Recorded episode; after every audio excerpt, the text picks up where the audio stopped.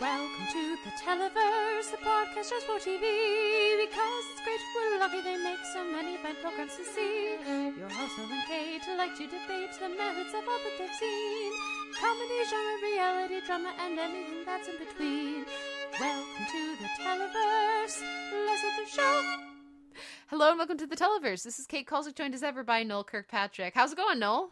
It's going really good. How are you today? I I am doing well. Uh, it's been it's been a better week. I wasn't in a car accident this week, so it's clearly better than last week. How about that? It is. Yeah. It is. How are you feeling? I'm feeling I'm feeling uh, much better. And when How's your car feeling? my car is totaled, so the the lucrative world of podcasting is going to make sure that I've got that uh, covered. But th- We this- should have started a, the Patreon for you. Uh, no, no, no, no. This is this is a space of of wonderment and joy and happy things. Normally, normally that's what we go for. But uh, so let's start with the t- a couple happy things. Uh, so first of all, we are joined at the end of this podcast by Latoya Ferguson of the AV Club to talk about Fastlane, which was super fun. It was. Well, talking with Latoya about it was super fun. yeah, there, there are a handful of shows that we haven't loved, and I say we meaning myself and the various hosts over the years uh, of the show. For so so, this is one of them, but it's a good conversation, It, it's a very good conversation. I was glad Latoya was able to come by and talk about it. and she loves it. And that's Yes, that's what matters. Yes. Yes. Uh, so that was great. And also, I wanted to mention that I uh, was a guest on the Talking TV with Ryan and Ryan podcast this week, which was wonderful to to join Ryan McGee to talk about Daredevil season two over there. We're also going to talk about it here because I need to know what you think, and we've got more to say about it. But we talked about Daredevil season two, and because Ryan is uh, patient, I was like, "Uh, "When are you going to talk about the hundred? Because like I know what Mo thinks because she came on our podcast, but I need to. I wanted to hear Ryan's thoughts, so he let me talk some hundred over there with him as well. So oh, that's good. yeah, so there's about a half hour on Daredevil and a half hour on on more on the hundred. So you guys can go check that out at Talking TV with Ryan and Ryan. Um, but that that was fabulous and, and a lot of fun. I feel like we should start with the less somber of these two, um, Yeah, I think that's fair. which is um, we've got some unfortunate news here, and the superficially unfortunate news is that Limitless has not been renewed for season two. I've been lying to the listeners, and I feel And to really me. bad, and to you.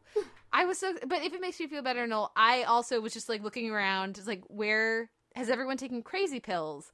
I swear we all reported. Uh, I didn't report, but other people reported that it had been renewed. And what it is is that Les Moonves did a like a press call where he hinted strongly that all the freshman shows were going to be renewed, but didn't actually renew them. And then after that, uh, so I just saw like the tweets and everything, so I thought it had been renewed, but no, he just strongly hinted that they were all going to be renewed except for uh, Angel from Hell. And then at C2E2, Kyler Lee, when I asked about season two, can you tell us anything about season two? She's like, well, we're getting one. So I was like, see, yeah, because the news broke about that. See, this is awesome.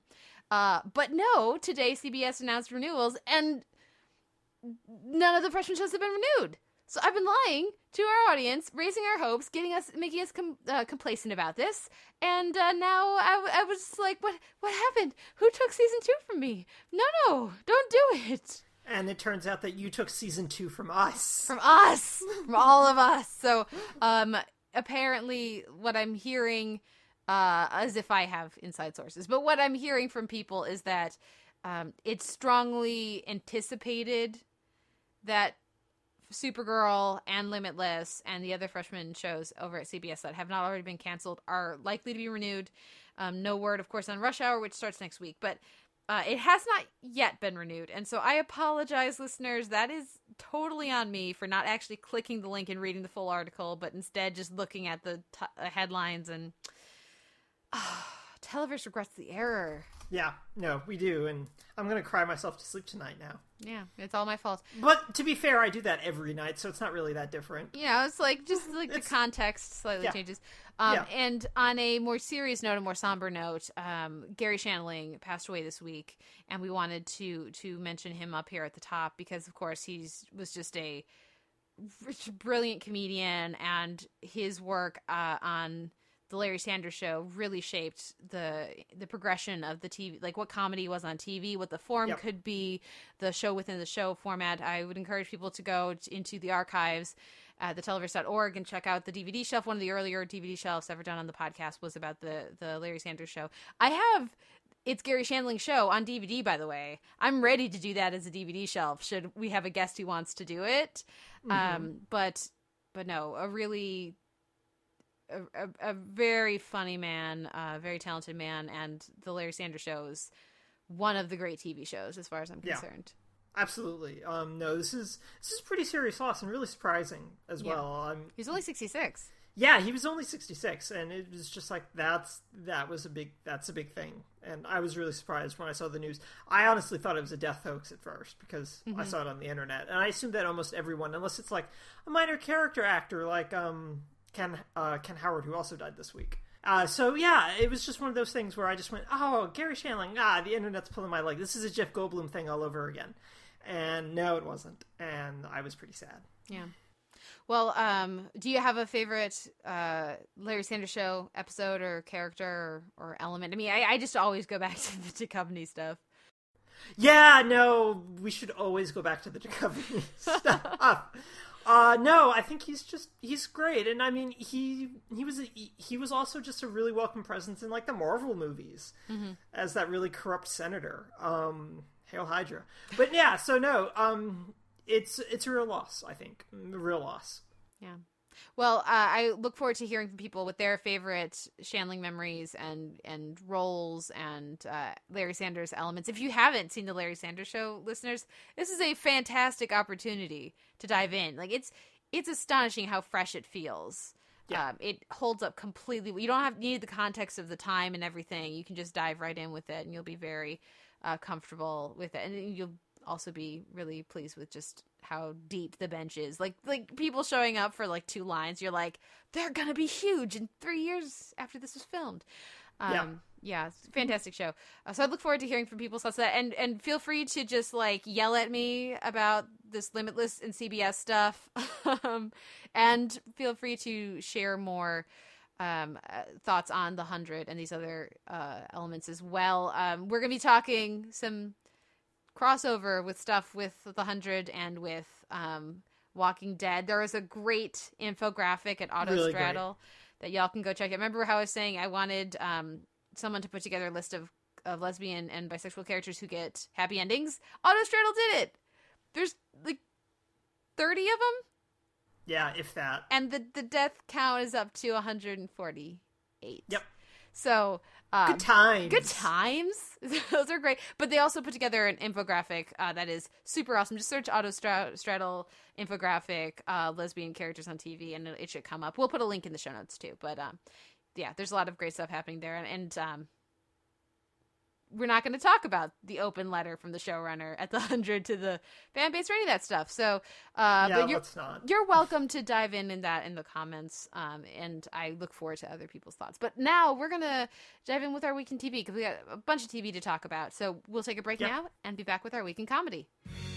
You know the trope in storytelling, it's our norm. When a person's in trouble, a manifestation of their just appears in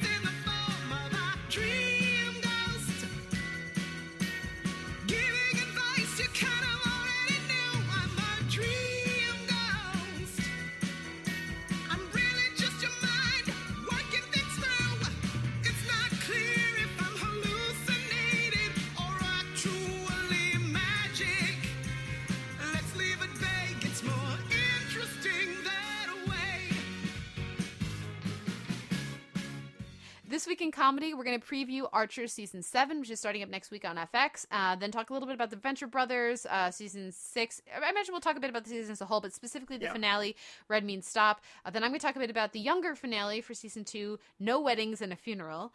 Um, uh, Noel's going to talk about Broad City, Philadelphia. We'll both dive in with the Carmichael Show, Perfect Storm, and then J- the CW is back. So we have Jane, Chapter 37, and Crazy Ex Girlfriend. Josh has no idea where I am. Uh, but first up, we're going to preview Archer season season seven. We're keeping things spoiler free for you listeners, of yes. course. But um, what I don't consider a spoiler, and I don't think is the premise. Is the premise. So that's not a spoiler, and if you think that's a spoiler, you're wrong. So how did you feel about the previous season that had a distinct premise, which was Archer Vice? uh, Noel, and what it. And then would you enlighten our listeners who may not know about what the premise of this season is? Sure.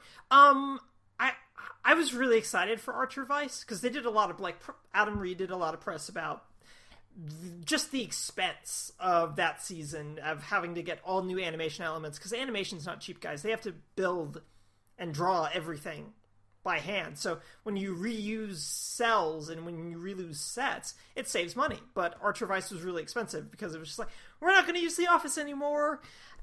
And so i was really excited. And then the season was just kind of for me i didn't really get into it a lot um, I enjoyed like a couple of episodes, mainly the one in um, the mansion was hilarious. Mm-hmm. But then the and that was really really early.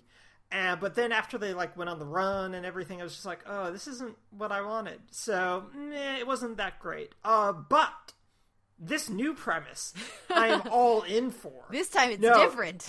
this time it's way different, and it's so in my wheelhouse that it hurts. Okay, so what is the premise? This year, um, having been disbanded as um, the spy agency, and also because they really can't use the word ISIS anymore. Yeah. um, yeah.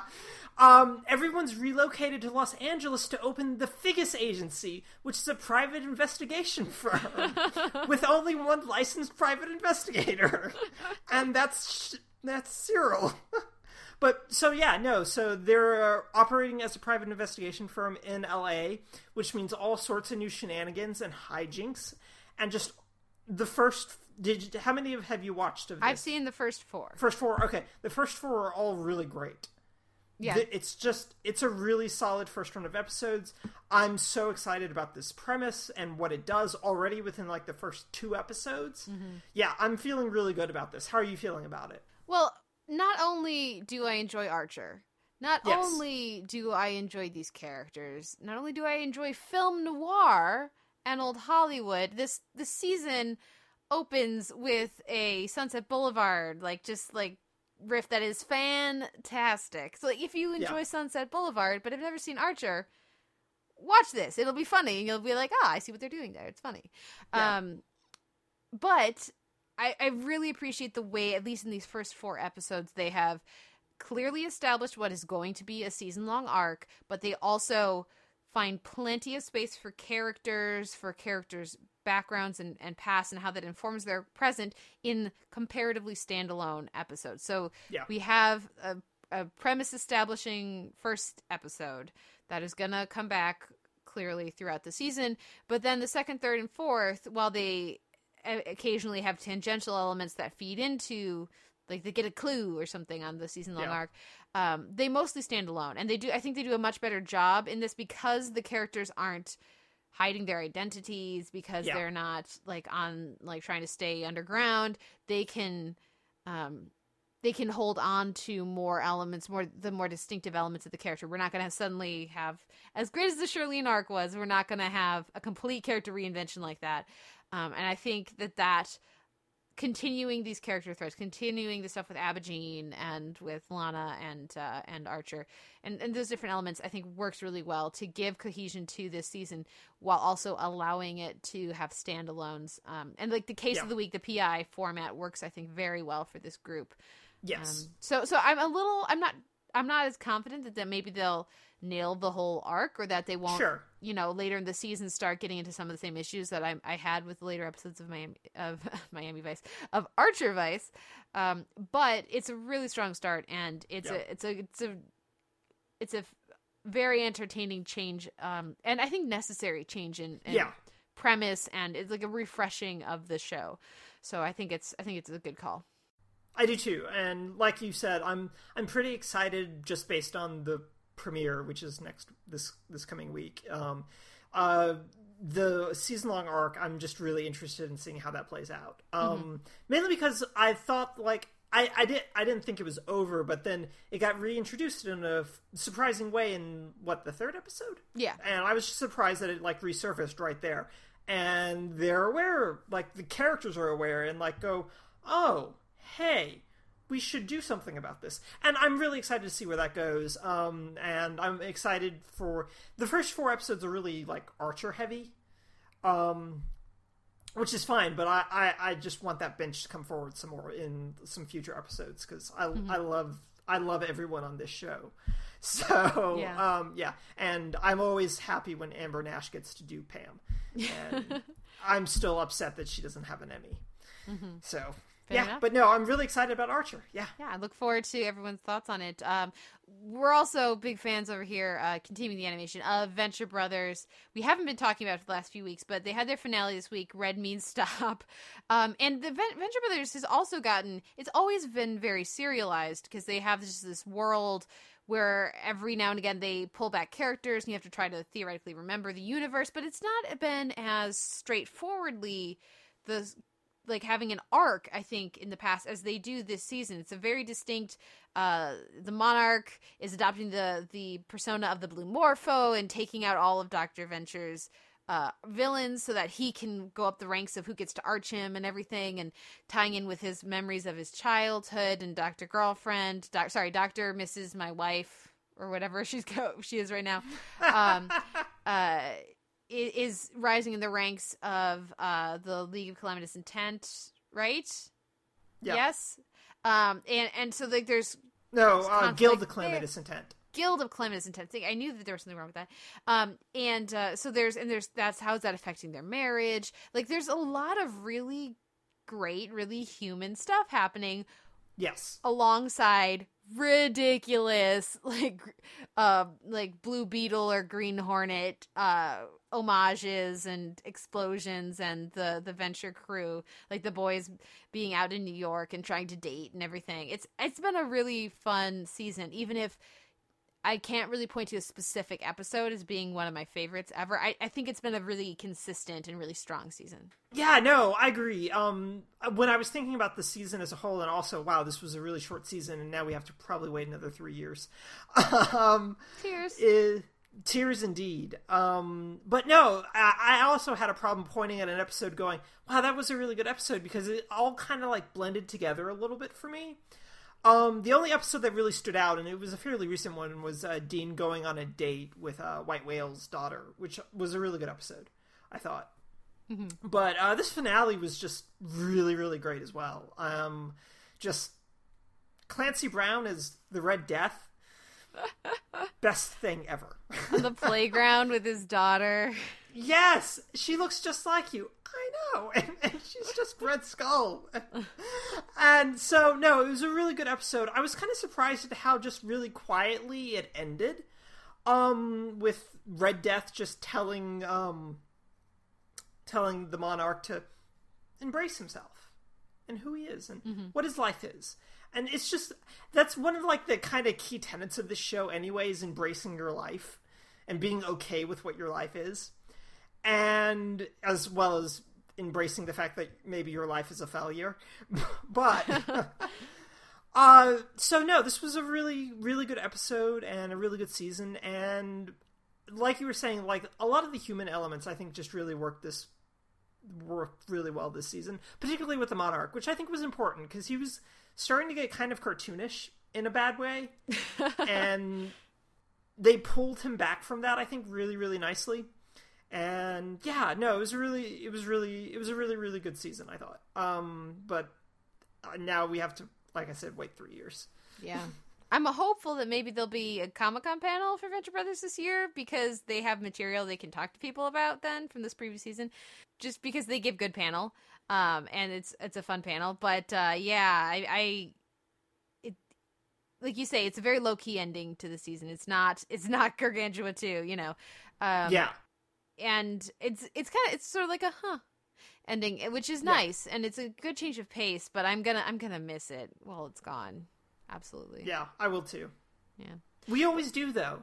yeah, Yeah. we do we do and i would much rather to make this abundantly clear i would much rather they take off a year two years between seasons and give us seasons that they're happy with that are Yeah. of this quality or this caliber much rather they take that approach so And the show always looks good too. Is the other thing. Like, Yeah. the animation's always really beautiful. It's always colored really well. It's always really, really gorgeous to look at, and you don't get that when you rush it. So, Yeah. two, three years, I'm okay with that as for the sheer quality of as a uniform product.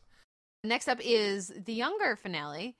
Younger, we I should have talked about last week, but I I didn't. Um, in their second to last episode of the season, they took the pain in the ass um, boyfriend character of Hilary Duff and had him get smashed to a pulp at a construction site by a flying piece of debris, and it was awesome. Uh, it was hilarious and delightful. It was an episode all centered around Game of Thrones and who's gonna die and everything. In, in this, basically a, a, Game of Thrones parody that is the show within the or the a book within the show, a series of books within the show. Um, so that sort of tongue in cheek, playful um, approach to this problem character for the show was, I think, a lot of fun. And so then in this episode, we have them responding to that with Liza um, coming clean to to her friends and about the fact that the fiance was cheating and that's why she was there confronting him when he got hit by the debris. Um, that doesn't go well. That leaves sparks her to leave and get a taste of what life is when she's not lying about her age and everything all the time. Um, so basically, completely unsatisfying in a career sense because she's working at a department store, but she doesn't have to take the energy to constantly be lying about her age. Um, I think it was um, a good idea that was rushed because it gets done and then undone in the course of a single episode. Um, they push. They also push a love triangle just very much out of the blue that they've been building towards for a while subtextually, but having Charles go to get her at the department store and say, "Hey, we want you back at the store, and now that you don't work for me, I can just kiss you," um, is like I've been shipping them for a while, or at least enjoying the the way that the show is approaching those characters and the the tension that they were clearly building towards in a love triangle sense. Um, but again, it didn't feel earned. It just kind of happened and um, i think they could have they must have had a better take i think they had to have had a better take because there was almost no chemistry in the actual kiss and they've had the actors have had fantastic chemistry previously so uh, so basically I've, I've enjoyed this finale enjoyed this season very much but it felt a little rushed so i'm hoping that because it's already been renewed it was renewed before the season i think even started for season three i hope they can get a really clear sense of the arc they want this next season to go. Um, I hope they get a sense of if they're going to have a fourth season early on so they I feel like a show like Younger, you can only build so long. I'm curious if you have any thoughts on this, Noel. Because so much of the premise is centered on nobody knows her age at her job, and if they found out, she'd probably get fired, so she has to pretend to be so much younger. I don't know that the show can sustain without that central tension, but the longer it goes, trying to give her reasons for not having at least come out to her best friend, if not um, some of these other people she's in, she's involved with um, to various extents about her age, the the harder it is to identify with her or appreciate her or just believe that a character who has this kindness and warmth at her heart is still comfortable lying to everyone. I don't know that they can really sustain that very long. Do you have any any thoughts on on shows like that that have this like inherent conflict at the center? Sure. I mean, a lot of shows have like this kind of premise that they either have to scuttle basically and just become something else, which I mean, Younger might be able to do. I haven't watched it since the first season. Um, so they might be able to get away with that, and you would be able to speak to that better than I could. Uh, but if you're saying that she'll get fired if she they people find out her age, then probably not.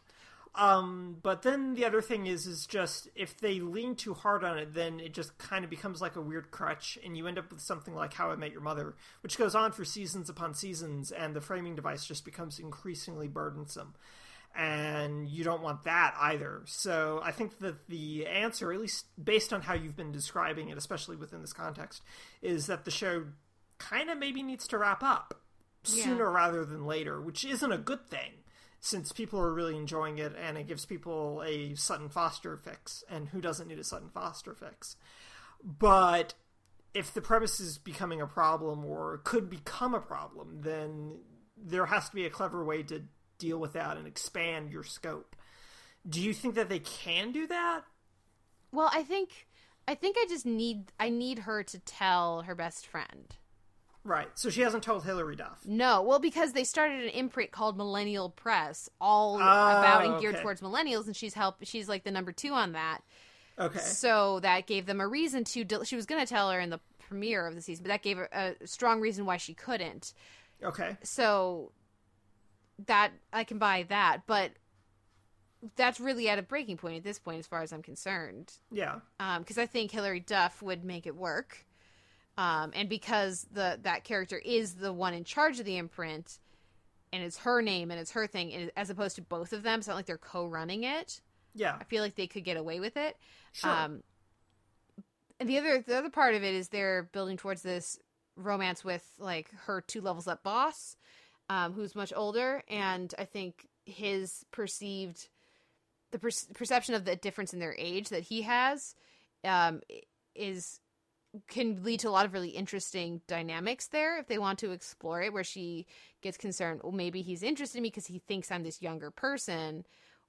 But really what he's attracted to is the fact that they are so much more similar. They have all this he thinks that she's just like really um, wise beyond her years you know? And but like there could be some interesting you know thing where if he finds out then how does that affect their dynamic and everything? And i think there could be a lot of really fun stuff to play with there but also again it just feels like something that they're gonna if they start going down that road they're just gonna have to like the the story needs to culminate in her telling him or else we just start to not like her because she's lying to all of these people. And it's a tricky balancing act to walk um, the fact that they then have the younger boyfriend who comes back at the end of the the finale who and then, and then this like theoretically much more age appropriate love interest and then this much younger love interest like they they can really play with that tension and i'm sure they will in the next season but she's honest with one and she's not honest with the other and so it, it becomes difficult to really root for both of them if when you don't have that level of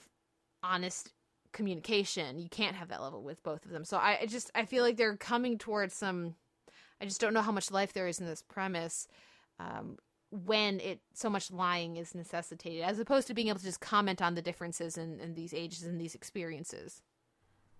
Right, and they could still do the latter if no if she wasn't lying, but it just becomes much more um it just becomes too it may just become too much of the show. Well, and you can also have her tell, you know, her best friend, um, but they keep it on the DL and, and just not mention her age. Just let people No. assume that she's younger, and that's fine. There's no reason that needs to be an issue.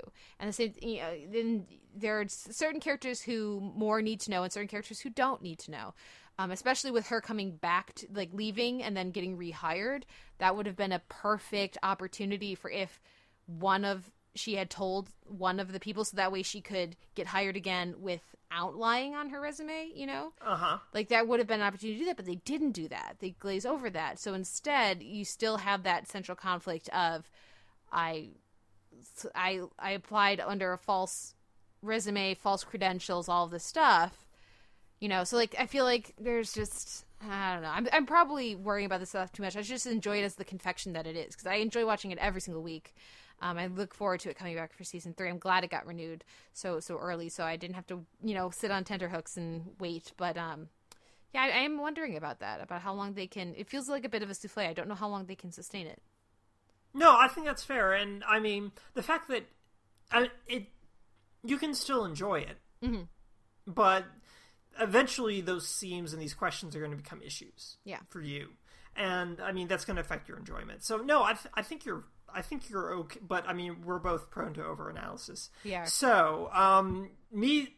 Me telling you it's okay isn't It's not really the best- helpful. Yeah, Yeah, indicator. Because of course I would say that. well, we are both prone to overanalysis, um, and unfortunately, this week I'm behind on Broad City. I look forward to catching up with it, but uh, let's apply some of that overanalysis to this episode. So, what happens in Philadelphia, and what did you think of this episode?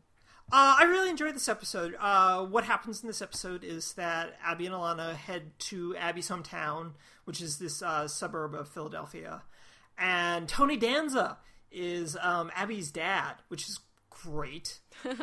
um, and it took me a minute to recognize him because I haven't seen Tony Danza in a while, and his haircut was a little weird. Anyway, so they go to um, Abbi's house because he's turning her room, which is still like frozen in time. So there's like a JTT poster up and a Grateful Dead poster, and basically everything that you would expect from Abbi's like high school days are still there, in, including her dreadlocks from high school, which smell like pepperoni, which you anyway. um, so she finds this wad of cash that she meant to give to a classmate and the bulk of the episode is spent trying to find that classmate who was in a really terrible accident. And Abbi did a dance dance-a-thon to raise money for her, and Abbi just never gave it to her by just by accident. So the entire episode is Abbi and Ilana like traversing this suburb of Philadelphia to find this woman to give her the money. Um, but there's a number of good runners dealing with Will Smith's mom, and also a limited edition JonBenét beanie commemorative beanie baby that uh, Ilana immediately latches onto to sell on eBay, and so we get Ilana um, speaking um, Chinese Yiddish um, on the phone to various like people trying to buy it from her, and it's just really really funny stuff. Um, so no, it was a really solid episode. I'm eager for you to watch it, but it made me laugh a whole lot. It made me laugh a whole lot. It was a really really great episode. Hmm, looking forward to it. That sounds like a lot of fun. Like they were saying these different elements. I'm like, yep, I'll enjoy that. Yep, I'll enjoy that. Yeah. JonBenét Beanie Baby say, gonna enjoy that. Uh, so I, I'll. Oh, I'll... go ahead. No, the other thing to tell you is that Abbi had a huge crush on Ross Geller. Oh man, of course. No, she... there's a, there's a little there's a little there's a like little heart photo frame of like a David Schwimmer Friends promo art and it it's right next to her bed. and it's so great. It's so great. that's pretty fabulous. That's that's yeah, that's delightful. Okay, uh, well, I'm looking forward to that. I'm also looking forward to more episodes uh, coming because there's a lot. Of, it's Easter weekend, and because we have a very Christian country that we're in, that's going to mean going to affect some of our TV. We're going to talk about The Passion later in the episode. But one of the shows that is airing an episode on Easter Sunday is The Carmichael Show. Looking forward to that. Uh, but this week they had Perfect Storm. And this was an episode all about uh, like Plan B pills and contraception, emergency contraception, um, and uh, and, and what what did you think of this one? How did it work for you? Well, first, um, how did you watch this episode? Did you like watch it online, or like how did you watch this episode? I uh, streamed it at at uh, NBC. Okay, so I recorded it from off the NBC my NBC affiliate, and so I turned it off, uh, turned it on on my DVR, and I fast forward through the last little bit of um, uh, the kids kids talent show that's running with um, Steve Harvey right now and so I get to a big black screen with white letters that says viewer discretion advised. And I'm just like, did I record the wrong thing? And no, then there's there's the Carmichael show and we're talking about broken condoms and going to get emergency contraception. I immediately went, Oh, right, America. Don't like to talk about birth control and contraception and also the A word. And of course, viewer discretion was advised for a sitcom. Of course it was. Of course it was.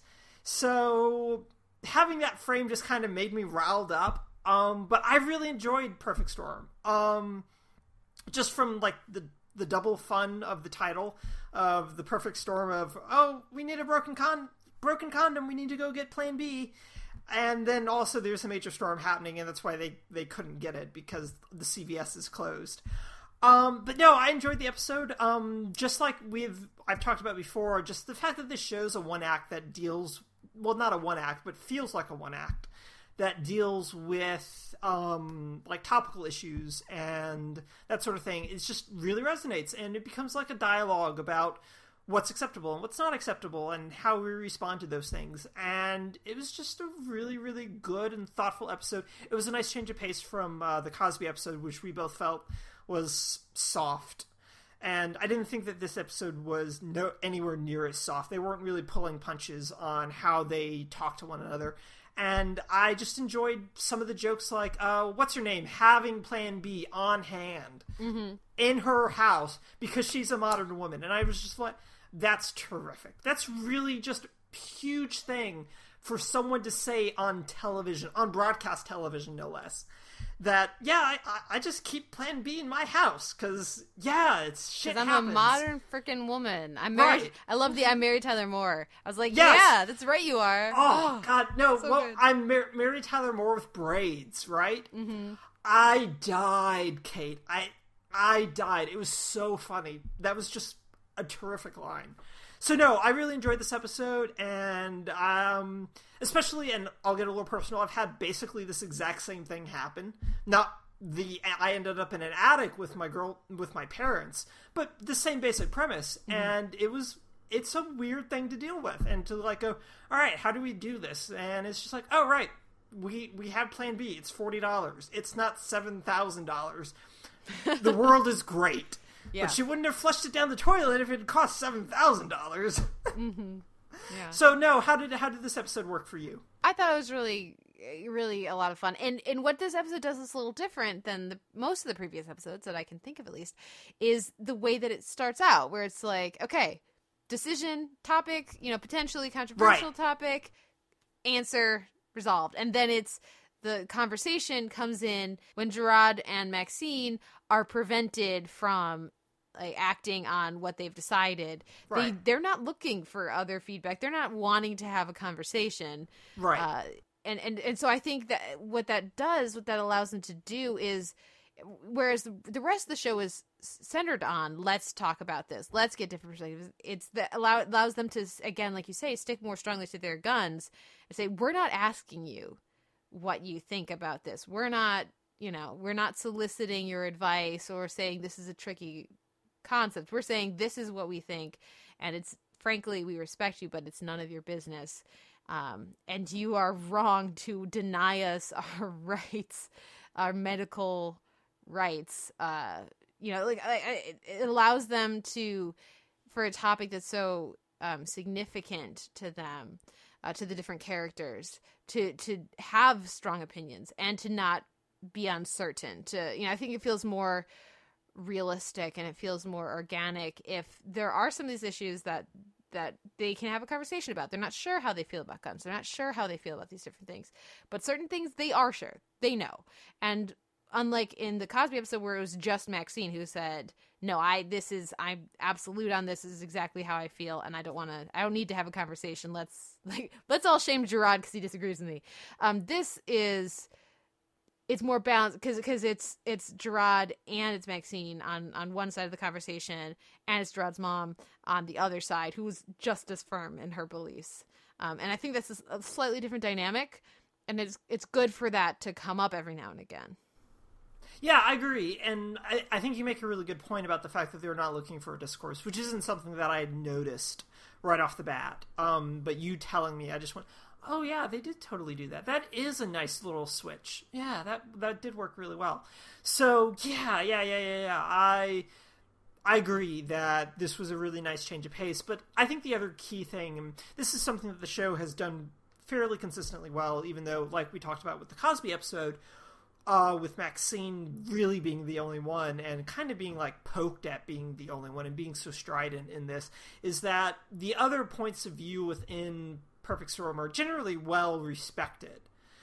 And even if, like, Loretta Devine's character like comes around in the end, um, or at least accepts the fact that she shouldn't have been doing this because it's their life and that sort of thing. Um, it's still a respected perspective. I mean, they're upset with her, but they're not like they're not going to like stop talking to her, obviously. But they're not like angry, angry that she's so aggressively against them about this. And I think that's really important when you're wanting to establish when you're wanting to do a show that's very much a discourse oriented basically is that you don't want these perspectives to feel short shrifted or to feel like they're they're straw man arguments basically and the show's done a fairly consistently good job of avoiding making their characters feel like straw people and that's really really important Yeah. Well, and in in a climate where there's so much um, intensity and passion and unwillingness at times to listen to Yeah. other perspectives, and I'm guilty of that too. I hmm, want to swear at North Carolina right now. want to do it, but not gonna. Um, Do you want me to do it? Because I don't have any qualms about Yeah. it. Plus, I'm from the South. I can just say, "Oh, bless North Carolina's heart," Yeah. and see, it's totally fine. I can totally get away with that. yeah. No, Uh, but when not it- that I can say anything. Georgia's passed a passed one of those religious freedom laws, so yeah, well, it hasn't been signed yet. it hasn't been signed as yet, of and when it probably we won't record. be. Fingers crossed. But I, in a climate that is so divisive and polarized, I think it's very good to have a show like the Carmichael Show that can approach the, some of these topics Yeah, and have the characters not come to an agreement, not come to understanding, and yet still respect each other. yeah, And say that we strongly disagree on this, but I still acknowledge your personhood, your hu- humanity, and I still want you in my life. Um, I think that's a little bit of that. A lot of that would be great, but I, just seeing that in an episode like this, I think, uh, is a, a nice and a strong note to end on the way that they they do. Plus, I mean, just the joke of Maxine and the mom raising the baby by themselves Yeah. is hilarious. yeah.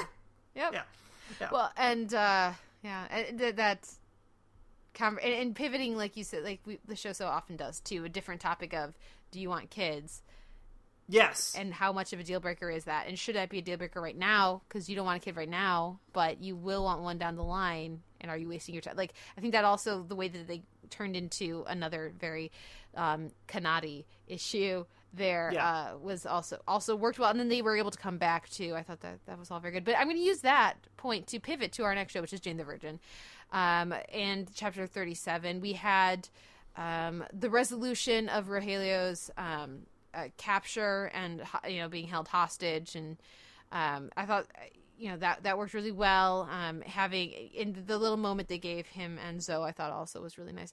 Um, I was I was less convinced with Pablo Alonso Segura. He was a bit too like I wanted a less comedic figure for Alba. I wanted I loved him. you loved him. Okay, how did you feel about this episode? Uh, I'm sorry I interrupted. No, I just loved him. Um, I thought the episode was fine. Um, it wasn't as firing as all, on all cylinders as um previous a couple of previous weeks' episodes have been for me. But no, um, I enjoyed the episode um quite a bit. I was glad that the Rogelio um plot has been resolved because it was it was gonna if it had gone on any longer, it would have been going on way too long and but I think the reason why I'm o- as okay with it as I am is that um, Camil just knocks it out of the park at the end of the episode, where he's talking uh, with uh, Gina Rodriguez's Jane to about just how afraid he was and how scared he basically still is, and that's just huge and really emotional moment for him. And it was just really really great. And i was really i was really happy to see this kind of silly plot suddenly have a really big emotional moment.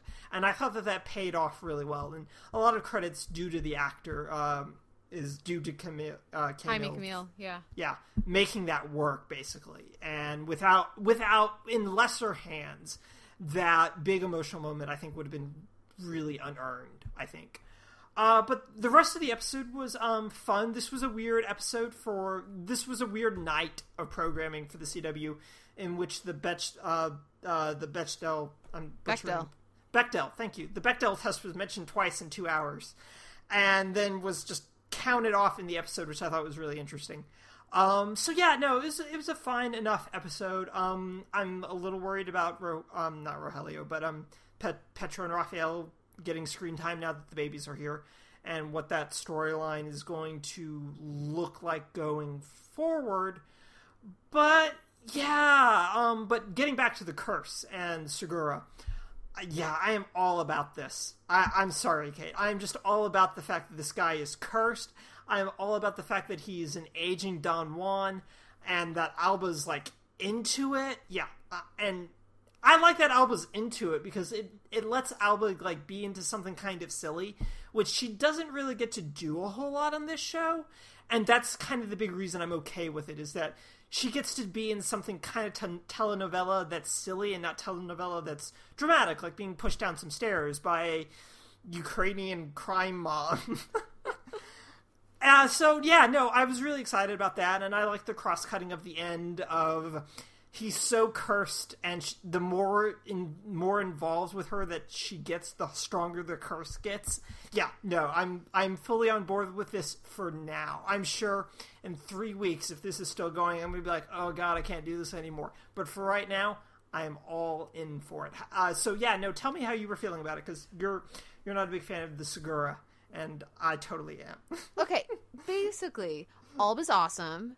Yes. And she has been punishing herself and being keeping herself alone and at least romantically lonely for so long. I need her to get, get have the best partner ever. So okay. if he can have some depth and humanity, then sure absolutely okay. i'm down with her like having a thing for this goofy guy but he he is a cartoon yeah and she deserves better than a cartoon is where i'm at with it so again rogelio can absolutely be a cartoon but as but he also has depth and he also has human and they did they go out of their way to show that with that character too uh, yes. in this episode specifically but even just early on in his um, when he joined the show when they they started writing him in more. Um, yeah. So so I think that's where I'm just protective of Alba. I want her to just have a beautiful, wonderful, positive experience. Um, you know, getting back into the dating scene with someone worthy of her, and who isn't a priest. And who isn't a priest? yes, there's that as well. I agree absolutely about the Rogelio stuff. Um, the the the idea of him being able to sustain like can keep himself sane through his, you know method you know method acting or whatever um while he was in the stress situation and then finally being able to once his body um once he feels safe enough that he can start processing and that that it hitting him later felt very uh relatable and like that rang true to me um and, and just the because it was such a heightened uh, back and forth with that stalker, um, because they played it so strongly for comedy, I, they needed to play it strongly for drama. The yeah. after effect of it to really make sure it didn't come off as just something silly when this guy's being drugged every night, um, and who knows what's happening you know to, to him or what you know who knows what you know what exactly he's experiencing and certainly he doesn't know um so i think it's uh I, th- I think it was that that ending of the episode and the the care from Jane and her response to Michael's parents, you know, uh, and, and how that you know that she's so willing to sacrifice that relationship with Michael's parents because her father needs her. Um, I think all kind of came together in a really powerful way. So yeah, I was also very on board with that stuff. And I really feel like that. I understand. I, I understood where Michael's parents were coming from, but at the same time, I mean you have to respect someone who's like that devoted to her parents. Yeah. Well, and, and, and, I'm sorry, just tell them her father was held hostage by a stalker. Right. And I mean, get over it, white white people. Yeah, well, get over it, jackasses. Yeah. But yeah. And I mean, Michael's clearly okay with it. Plus, yeah. I mean, also at the same time, that's Michael's bro that she was that she yeah. was with. Yeah. I mean, that's that's the bromance. Yeah. he didn't respond when I told him you were getting married. Something's clearly wrong. Mm-hmm. Yeah. Yep. Yep. Um, let's move on to our last show of, of the week in comedy. That's Crazy Ex-Girlfriend. Josh has no idea where I am. Um, I thought this one was fun. We're, the, we're, we talked about this a little bit before we started recording. The the show was a little was flagging on the music a little bit. I was underwhelmed by the one song we do get here. Yeah. Um, but I uh, and I'm also was underwhelmed by the uh, Christmas Carol sort of approach of this episode. Yes. Yes. Um, I you know it felt very Dream Ghost, right? Dream Ghosts. Yeah. yeah. It, it, felt very um, just manufactured, I guess. Um, so, but but I do I like what we get, but like why? We're, I guess we're supposed to be wondering, and like, oh, because maybe it's magic, but maybe it's real. She shouldn't know anything that she didn't know previously. So she shouldn't know that her mother was defending her to her father. She shouldn't, yes, you know, like. So I was having trouble with with really getting into the the episode because it just I could see the seams too much in it. But I do think the overall message of it, you know, like why did like she shouldn't know that Greg is looking up you know, f- uh, hospitals. Hospitals and morgues, yeah. Yeah, like I just I I couldn't really get past that element of it. Well, How did, is that just me? How did you feel about this one? No, um, I've I, I felt really distanced from this episode as soon as they did the dream ghost aspect of it.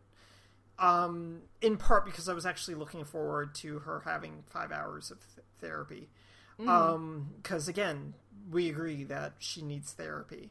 Um, but I, I, yeah, I was just I immediately like felt placed out of the episode as soon as it was like we're a dream ghost, and I'm just like, oh, okay. And then, like you said, they did the Christmas Carol thing, and I went, oh, okay, well that's that's fine. I I guess let's see how you guys spin this.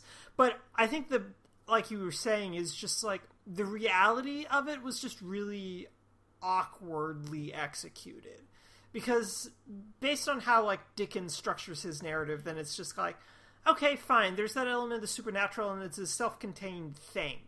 So if he wants Scrooge to realize that he knows all this stuff about um, the Tiny Tim's family and all the yeah, that's fine. That's fine because it's a self-contained unit. But this is like an ongoing serial, serialized television show in which Dream Ghosts ex- now exists and can show you things that are happening in West Covina while you're on an airplane to New York, and you will know them. And how is she a dream ghost if Doctor Akopian is alive? Yeah. Well, I mean, she's like a figment of her imagination. I Yeah. guess, but Yeah. it's it's still just really awkwardly. It's really awkwardly done, and like you said, and like we were discussing, like the song isn't particularly good, and it's the only one that we really get, um, which isn't like. I'm sure the show will come back really strong, and once they have like a summer to like be like, all right, we got some songs, we're gonna be able to get ahead, and this that sort of thing. But yeah, I just wasn't crazy about this um, and how it was executed. I like the fact that Rebecca realized that she does indeed have this terrific support system.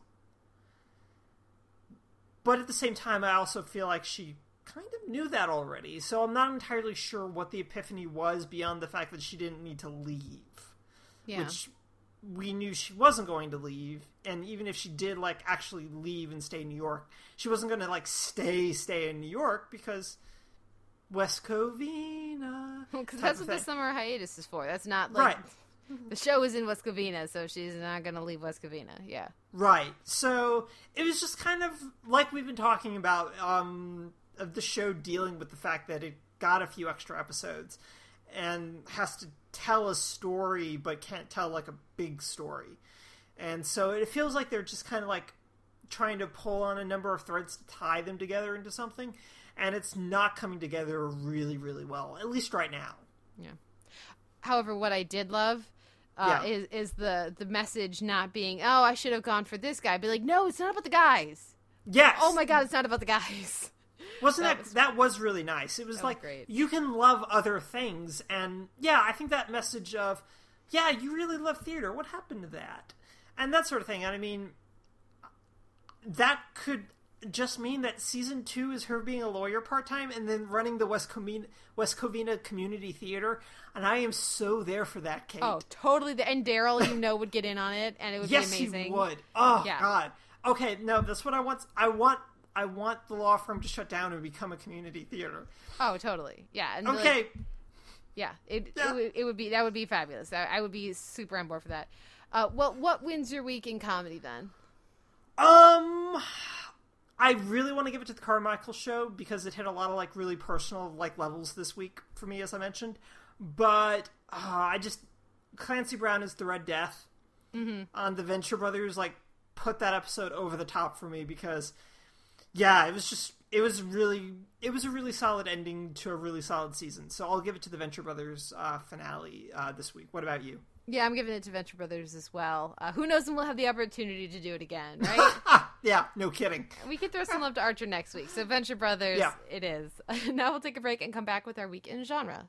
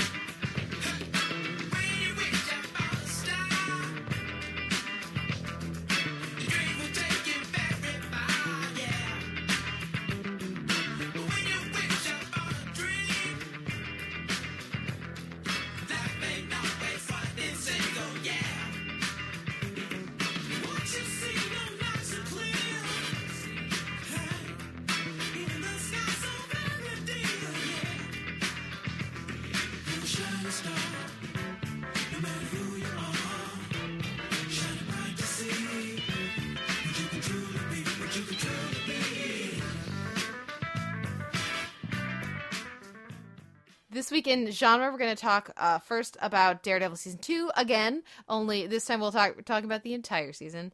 Then we'll move on to The Walking Dead, Twice as Far, Agents of Shield, Parting Shot, and we'll wrap up our weekend genre with Arrow, Broken Hearts. So first up here is Daredevil. We've now seen the entire second season of Daredevil. If you do not want to be spoiled, skip ahead, look in the show notes. We'll have timestamps for every show. You can skip to the next show that you've watched, or if you subscribe to the M4A feed, you can just press the next button to skip to the next chapter.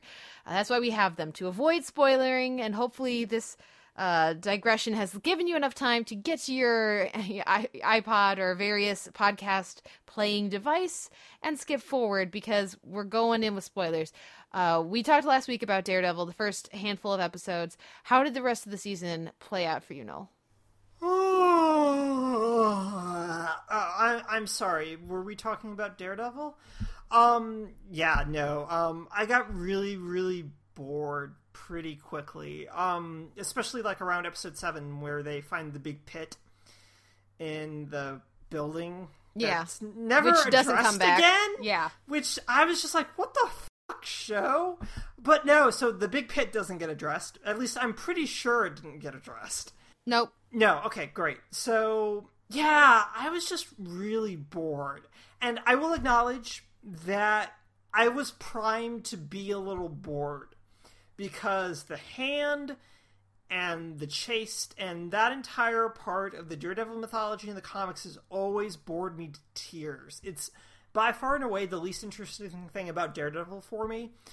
And so having that play such a prominent part in the show this season because Punisher just like gets regulated in the background really quickly after those first four episodes, even if there is a trial for him. It just feels second. It feels very B plotty, which is terrible because it's actually way more interesting than the actual A plot. Um, but yeah, I just ended up feeling really bored um, by the seventh episode. Uh, that structural issue where these Marvel Netflix shows end up feeling kind of bloated and saggy um, kicks in like with episode seven and doesn't really let up until like episode eleven or twelve. Yeah, that's what that feels about right. And so I was just kind of bored by all of it. The only thing that got me through those saggy episodes was, and I did not know he was coming back. You can tell me if you knew. I had no idea Vincent D'Onofrio was coming back for a few episodes, and that was a pleasant surprise uh, for me because I just went, "Oh, hey, someone I really like." and but yeah, I was just really kind of let down narratively speaking um, by this season, and that was really frustrating. Performance wise, again, everything worked really, really well. I thought uh, Bernthal as the Punisher was much more surprising than I surprisingly good than I was expecting, to be honest. In part because I'm not a big fan of the Punisher, but I also am not. I basically only know him from the first season of Walking Dead, in which I thought he was kind of bad. And so here he's just really great. He's really on point, and this is probably by far and away the most I've ever liked the Punisher in any medium. Um, but uh, really for me, the big uh, was Henson's Foggy. Uh, just was given such rich material this season. Uh, he really stepped up both as a character and as a performance, and I kept wanting the show to be about Foggy. And Me too. That's that's not a good thing. well, when I'm just like, oh, ninjas and Elektra, and this is also where I kind of admit that I've never really liked Elektra all that much. Uh, but I liked uh, Yang Young's performance even if I, I, I understand that a lot of people just didn't like this thing with Elektra, and we need to talk just about Elektra probably a little bit, considering that she's basically just a big plot device, presumably to set up the defenders. I'm guessing, maybe. I don't know. Um, but yeah, that was the other thing, and I'll stop talking in just a second to say that the tail end of this season, especially with all the mysticism of the hand, felt very much like play setting to get Iron Fist moving forward, and that's not a good thing either. Yeah, that this the, season felt very much hijacked in the same way Arrow and Flash felt hijacked by needing to set up Legends of Tomorrow. This felt really hijacked by needing to set up some of the elements of Iron Fist, presumably, but also I'm presu- also assuming that we're setting up the defenders. Maybe they haven't really said when that's going to happen yet, and maybe this is season three of Daredevil. But I kind of feel like they're doing this for defenders. I honestly don't know. So I'm going to stop talking. Hmm. what did you feel about this? Well, I think that they should have either done Punisher and Elektra and Foggy as like these three elements battling for his soul. Yes, I like that Or- idea. They should have done Elektra and the Hand and not done Punisher Yeah, because they had way too much plot and not enough character in Yeah. the, the back half of the season. And that's something that I talk about with Ryan McGee over on Talking TV this this past week. Uh, but I actually am curious what you thought of Elektra when she was first introduced because I actually really liked her first few episodes. When she it was, was great. yeah, when it's about her Yeah, and her connection with with Matt and especially contrasting what he wants in his life with with her versus with Karen and these different elements of like and, and and then how that plays in with Foggy and the law firm and she's drawing him away from the law firm and and all that. I think that that could have been really was actually really strong and really interesting a lot of fun. Um Yeah. but then suddenly you've got just obligatory ninjas. Ninjas should never be obligatory. They should always be freaking awesome Well, they're like dead, or they're able to hide their heartbeats. It wasn't super clear to Yeah, me. it- well, they're it's not just- dead. Well, maybe they are because Nobu's not dead. Nobu's not alive. live. Yeah, Yeah. no, it's yeah. Who, But- who the fuck knows? When they just keep streaming in and there's and they're faceless and and uh, and they just are there to have something for people to punch. Yeah, Um, and so that Elektra can get killed, so she can die in his arms, so that she can get brought back to life, and they're like vampire. Like, no, that is all window dressing. That is not a character progression. I also think that they didn't do a great job with Elektra's character progression because they introduced her as one very specific thing and then they they have her theoretically go on a journey where she's choosing how Matt sees her and fighting against this but they do all of these big turns with her in the course of like a single episode. Yes, um, and it really they sacrificed um, they start out with this really interesting character and a strong performance also. I just commend the casting of like, this entire season and tying in with Stick and issues of abandonment. Like there there's so much they could have done there but instead they're like because love stuff. They- come on guys you can do better than that. Can they though? I, mean, think they can because look at how they did such a good job with Punisher in those first four. They did, at least for me, they did such a good Yes. job with Elektra in the in her first few episodes. yeah, I mean, look, I, I really like the way they used Karen and and connect had her connected to Punisher based just on her trying to process, you know, having killed a guy last season and Mm-hmm. like I so I, for me, there's a lot of stuff that they started to do well, and even just the stuff with Foggy, but then they dropped the ball. So like the stuff, the relationship with Foggy, he just he they, he gets this great stuff to play, but then they just put him on a loop, and he keeps saying the same stuff to Matt every episode. which is why I ask. But can they? Fair enough. because I had weird issues with season one as well. Uh, I had less sag issues, saggy issues with season one than I did here, but I was just like, I'm not convinced that this is a show that works all that well for the most part. I like like we said like and like I said even last week like the first four episode arc basically of doing Punisher is fantastic. It's really good apart from the fact that okay, now that we've watched all of it, I can say what really irritated me about the fourth episode, which was they leave the dog in the catacombs, Kate. he cares so much about the dog that he's not willing to let the dog die, but they leave the dog in the catacombs. Mm-hmm. Which uh, that means that the dog's just there so that the Irish mobster looks really mean because he's willing to kill a dog. Yep. And it's just like, but then you don't care about the dog. Sorry, that just drove me up the wall. Anyway, it was just, yeah, no, it was just like, like you said, ninjas should never be obligatory, and they're so obligatory, and it's just really boring. And I think the big problem with me, especially as the season progressed, is that that tension between Matt being pulled in a couple of different ways felt significantly slack and that he never really felt like he really cared all that much about the law firm after a certain point within the season. It just stopped mattering. He never felt like he cared about the law firm outside of like the opening scene when they come in and there's the pie Right. and there's the bananas. Like he cares about the people who are in his office in that scene. Yeah. Eh, that's it. Yeah.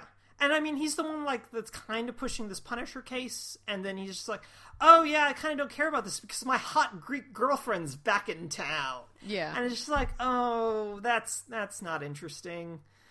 And yeah, so I just it felt really slack to me, and I I really had a I like rushed through the episodes this this today basically so that we could talk about this. And I just went, wow, this is really boring and not interesting. And I'm not entirely sure, presuming that it gets a third season, and it probably will, um, that I'm not entirely convinced that I'm going to watch it because I'm not sure I want to do this again. Fair enough. I, I definitely liked it more than you did. Yeah. Um, but I also think that I would. I mean, I'd probably binge it again next year if it gets another season. But I think that also might help me uh, if I didn't binge it, uh, because then I won't feel like, oh, now we're gonna delay the story for another ten minutes so we can kick some ninjas in the face. Um, and because there was just a just a rote element to the the fight scenes. Like every time he goes anywhere, there's always he's never sneaking, and there's always ninjas. Um, so if I was spacing them out more, that might have felt more like a treat and less like an obligation.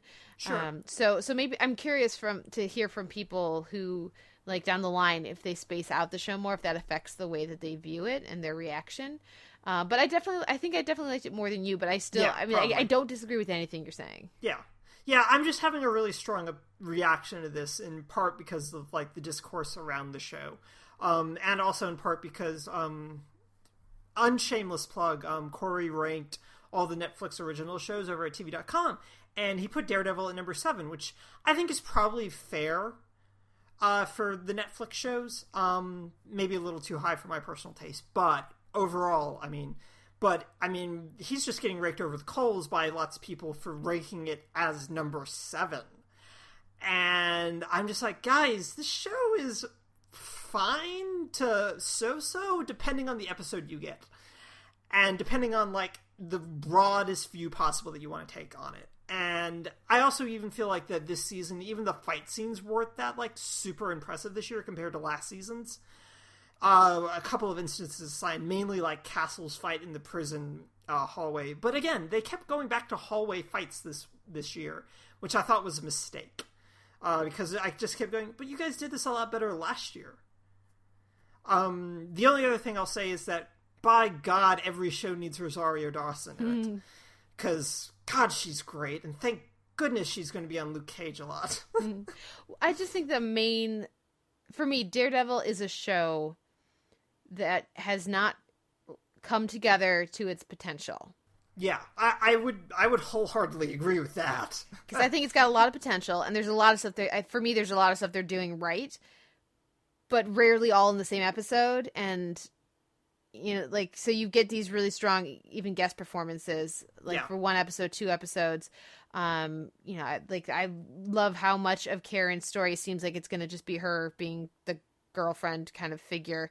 Um, but instead, it's something very different, um, and, and very unrelated. It's it's this self, this exploration of self that she kind of has in her purpose. That's all happening behind the scenes and outside the frame, and maybe that's where the frame should have been. Yeah, Um, so so it, it kind of reminds me of Orphan Black in a way, where there's just these elements that this should be a better show than it is. So it's you can either when you're watching it, depending on the episode. For me, when I'm watching it, depending on the episode, either I'm seeing the space around what they're doing and how much better it should be, and it's frustrating, or I'm able to enjoy all the stuff that they're doing well. Uh, and have I'm able to have fun with that and enjoy that. So that's sort of I kind of go back and forth between those two. yeah, and I think that's a fair.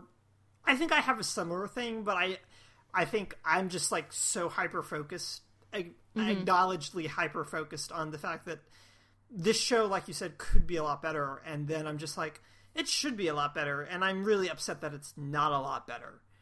And I think that's where I'm coming from with this is that it detracts from the better stuff. And then I just get caught up in like random things where in like episode I want to say 11 where Elektra's fighting in the airplane hangar. Mm-hmm. There's like four scenes between her starting the fight and us getting back to the fight. And I forgot that she was in a fight. And yep. I just went, that's not great structuring. That's not great editing and structuring of your episode. That I'm just like, oh, right, she has this fight going on. I completely forgot because there are like four four long scenes in between that. And I think they had all of the plot. Right, exactly. It was yeah. just like, oh, we needed to do all of this stuff. And I was just like, oh, right, that, that, that was a thing that was happening. And yeah, so I'm just, this isn't a show that is put together. And it's not a show where, like with Jessica Jones, where I was kind of willing to defend the saggy bits and like discuss what what I felt like the show was doing and how that was working for me and more so like this show has key structural problems for me and I can't get past those issues. yeah.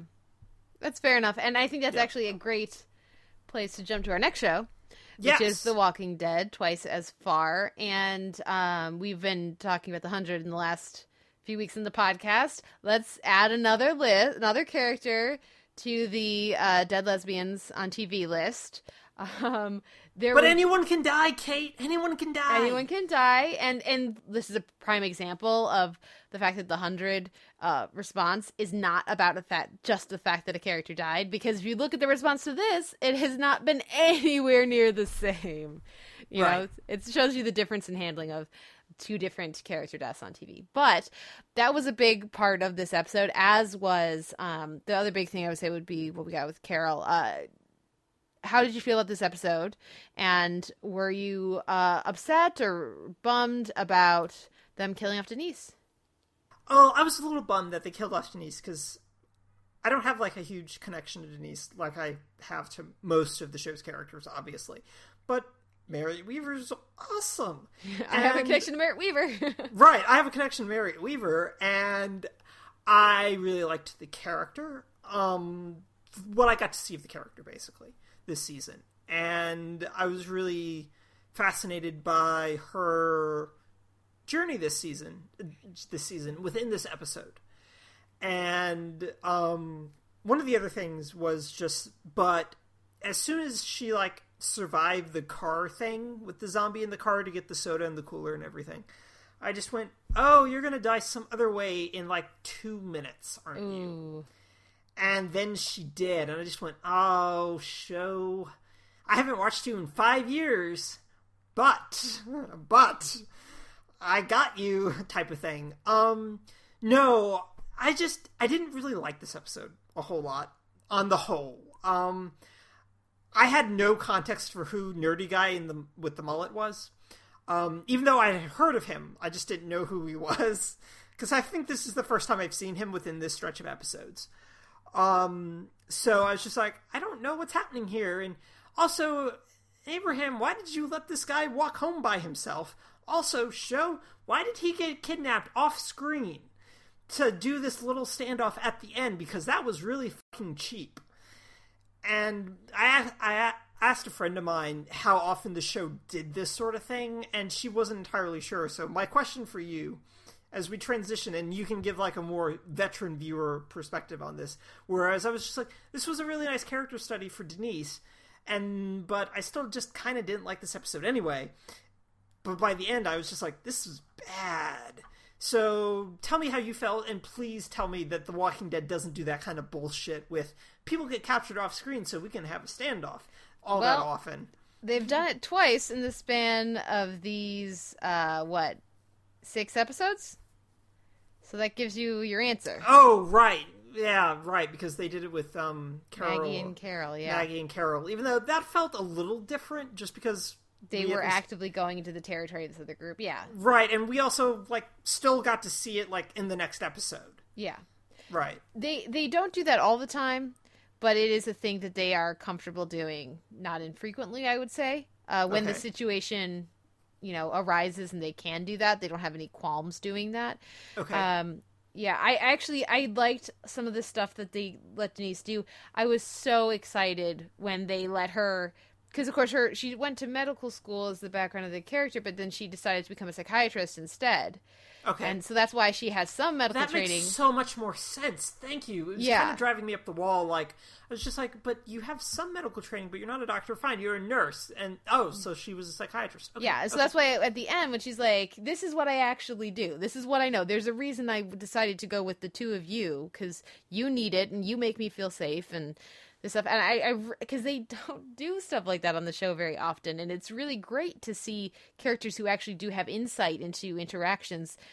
You know, that's the thing that we very rarely get. The only ex- other example I can think of is the the standalone episode we got with Morgan when he had his like giant flashback episode just about how he had like what he had been doing to get from like the kind of feral state we had previously seen him in to this like new like kind of zen yeah. you know, kind of state that he was in. Um, there, there was a lot of, you know, kind of psychology and philosophy in that. But um, I actually really liked that they let Denise use her, you know, her other training, her non medical training. And then, of course, it gets interrupted with uh, arrow to the eye. Um, yeah, this was just kind of meh for me. I thought I liked the stuff we got with Carol. I think uh, that that shot with Morgan towards the end, where it's like, oh man, she is espousing my philosophy and actually sticking to it while I'm not willing to leave was a great little moment for him. And I, I I'm interested to see how that spurs things on. Um, for Morgan moving forward, I don't buy for a moment that Carol's off the show. I'm not concerned about that. I don't know if Sure. you are. no, um, mainly because this to me this felt really really rushed. Mm-hmm. Um, based just on again me not having context and basically Carol having like this little bit of stuff from the No, past it is. like it's definitely two rushed. three I would agree. episodes. Okay, all right. Yeah. No, I just I got that they were trying to go for a really big moment and. Um, I didn't make that Morgan connection, but again, I'm still like learning my ropes through the show. But you explaining it, it was just like, yeah, that's really interesting, and that's probably what the show wanted, and you guys didn't do enough to like really, really earn that. Yeah, yeah. Uh, that's yeah. I can totally see that for for you. Um, and and the stuff with Eugene, I enjoyed. Um, it's Like, where was that? Was that where was that mach- machine shop where they were? I don't know, and I think I need the show to more accurately or more concretely establish their level, their do- their current level of safety going out on treks. Yeah, I assume that it was outside the walls of their their community, but it was Yeah. just like, where the fuck are they? Are they just gallivanting off to like, you know, because having two different groups go off theoretically like just on random things, just on a spur of the moment decision feels like that's too many people, too many defendant defenders, you know, Yeah. uh, away from the camp. Um Yeah, that's five people. Yeah, and they already have a crew out doing like a two a long lengthy run. That's where Tara is. Yeah, Um, so if I does that kind of raise, and the only reason that that's happening is so that we can have another character get kidnapped, so that we can have a standoff. You know, uh, so so just the seams were showing for me a bit in this. I like that we finally got some Eugene stuff. It's been too long for him. I like that we got some forward progress with the Abraham stuff, but um, I think they also are overestimating how invested I am in Abraham's love life. Uh, I'm, I'm much, much more invested in Rosita actually becoming a character sure. who has definition outside of, oh, she's a badass and she uh, is with uh, Abraham because that's that's all I know about her. Yeah, Um, so that's all I know about her, and that's not that's not a good sign. it's not a good sign. Not a good sign. But I don't have any other thoughts on the episode other than it was uh, d- definitely a dip down for me. Yeah, I'd agree that it was a dip down. Absolutely. Well, what about Agents of Shield? We had another character, you know, you know, two characters in this case leaving. This is parting shot. This is the episode where they send oh, off two of their characters. Shot. Now I get it. Oh, okay. Yep, Okay. and shots, shot glasses. Yeah. Yes. Yes. Ah, yeah. Okay. This Sorry. is go on. this is where they set up their spin-off for Bobbi and Hunter. Um, what did, did it feel like? It, for me, it was a bit like, oh, and now they would get out of this, except that they want to do a spin-off with these characters, so that's why they have to leave the team. Yes, no, that's exactly what it is. I was talking about this with Caitlin, um, who covers the show for us with TV.com a little bit before you and I recorded.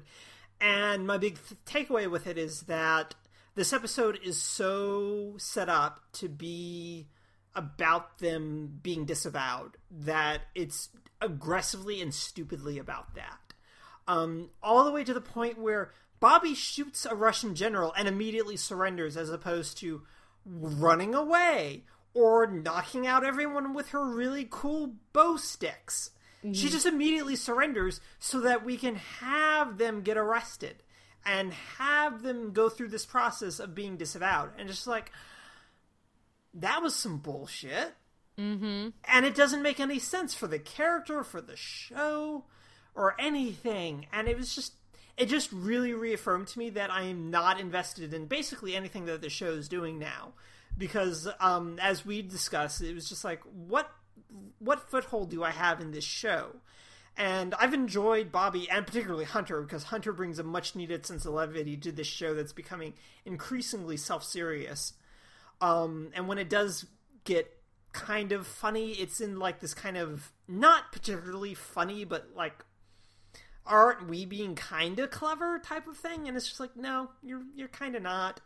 And so basically, Fitz and Simmons feel like they're going to be pushed to the back burner a bit now because they've had their friend reset, and Mack is like kind of struggling to find a place, and now even worse because his two best friends basically are gone.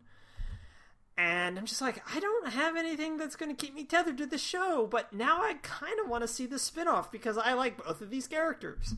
Um, the only redeeming thing about this episode is that the last scene in the bar is actually really good mm-hmm. and kind of emotional. Like that lingering shot on Mack and them looking at one another. I was just like, oh, got dusty nope. for me. Yeah, show you, you you don't get to do this after this crap that you did for this past 45 minutes. You don't get to do. You okay. haven't earned this. You haven't earned this, and yet, and yet, I'm like, uh, uh, allergies, so many allergies right now. And yeah, so it was just like that last scene's really, really great. Um, but the episode as a whole doesn't earn it. But um, the only two other things I will say is that Bobbi is sort of dead to me for her wanting mayonnaise on a cheeseburger. No.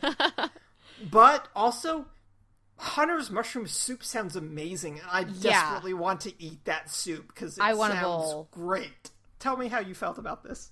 Well, I wholeheartedly agree about dried porcini mushrooms. Uh, they are essential.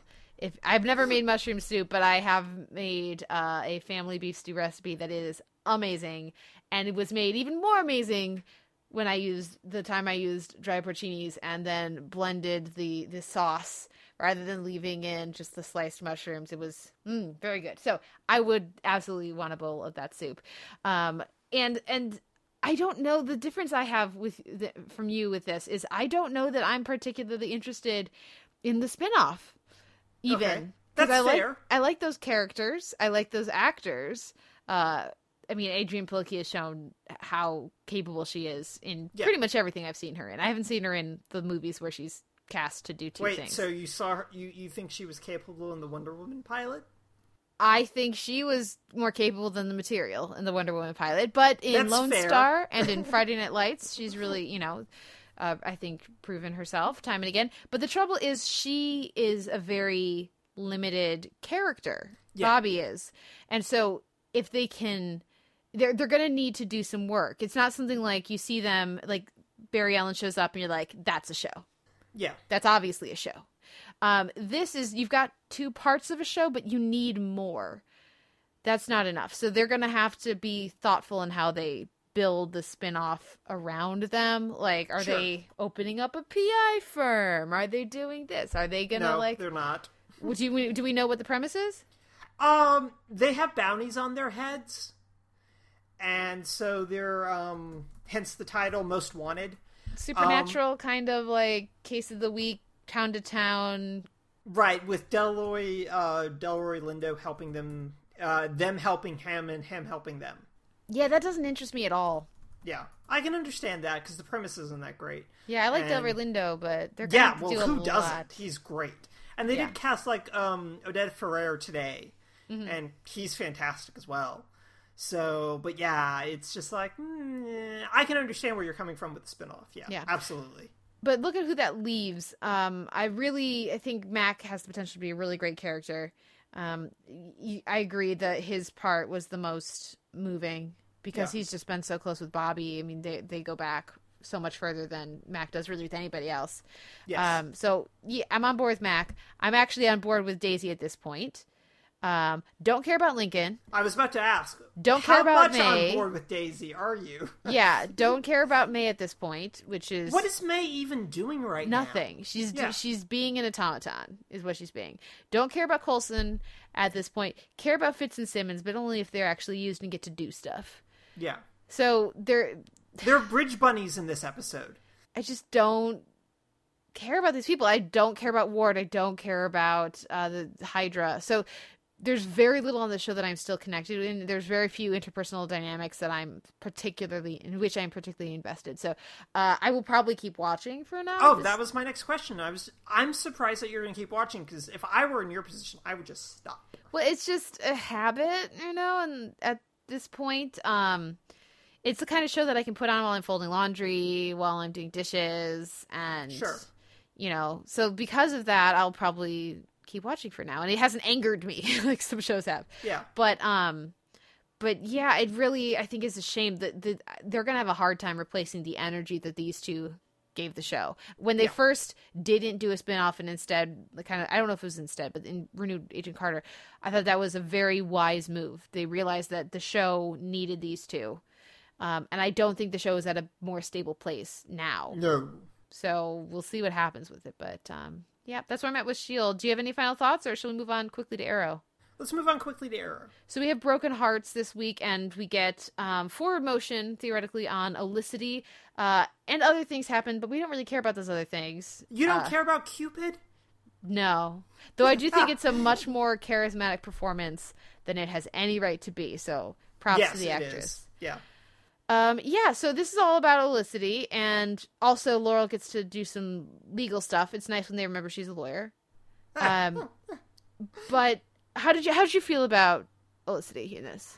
Um, well, the thing is, is I've been writing about Arrow since it started, and one of the things, especially within the context of the second season, that I was accused of by um, Olicity shippers in the comments, but also on Twitter, was that I never talked about Olicity.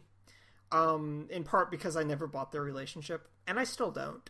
Um, in part because, and I said this in my review, is that Felicity could probably do a lot better than Oliver. and someone called me out on the idea of her doing a lot better. Um, but the fact of the matter is, is that Oliver has been a, has never really committed to working on himself, and he can hide as much of it as he wants in like Ivy Town suburbia. And if that's all that it takes, then he should be committed to being in Ivy Town suburbia. But he's not. Instead, he does dumb shit all the time. And the thing that I wrote about in my review, and the thing that Broken Hearts really put into context for me, and I think that this was a really important thing for me to realize about Olicity, is that Felicity is willing to excuse pretty much everything that happens that deals with the Green Arrow. She understands it. She's not upset that she, Oliver almost let all his friends in the world die in a dungeon in the League of Assassins headquarters. She's okay with that on some level because she gets it. She's so committed to the mission and what Oliver is doing to save the world or to save the city or whatever that she's willing to excuse it, but she's not willing to extend that kind of stuff to her pers- their personal lives. And I think that's a really big distinction for her to make. So him lying about William is exactly the same as him lying about being in the League of Assassins and being undercover and everything, but it's a different context, and that makes all the difference.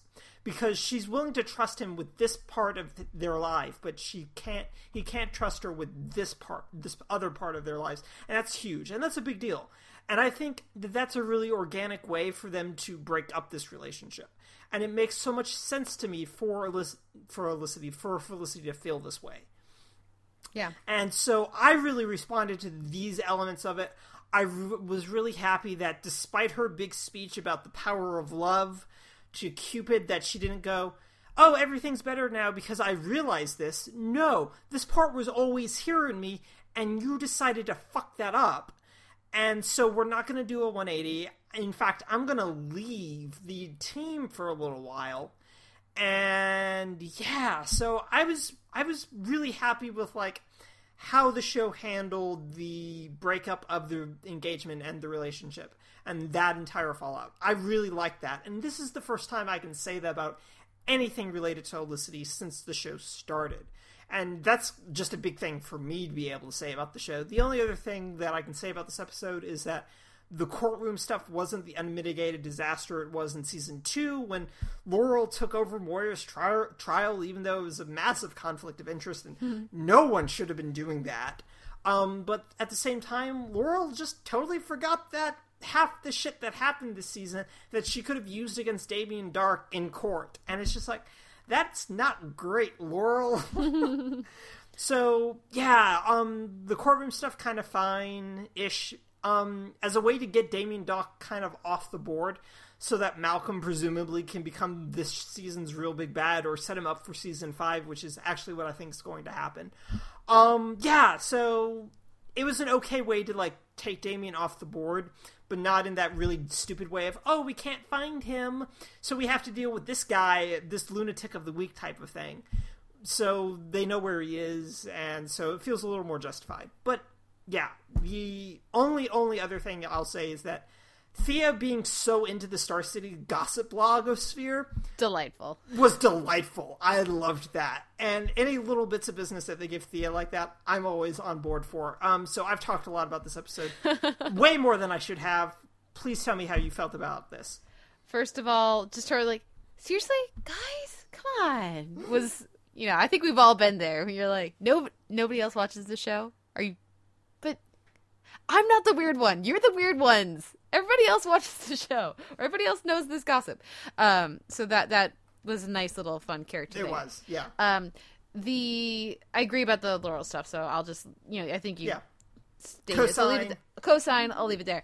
Um, the stuff, I have a a few thoughts. First of okay. all, it's about damn time that he was pining after her. Yes. That it's, was nice, wasn't it? It's an important change in the dynamic, and not like I can't be with anyone, even though I love you. Like was happening yeah.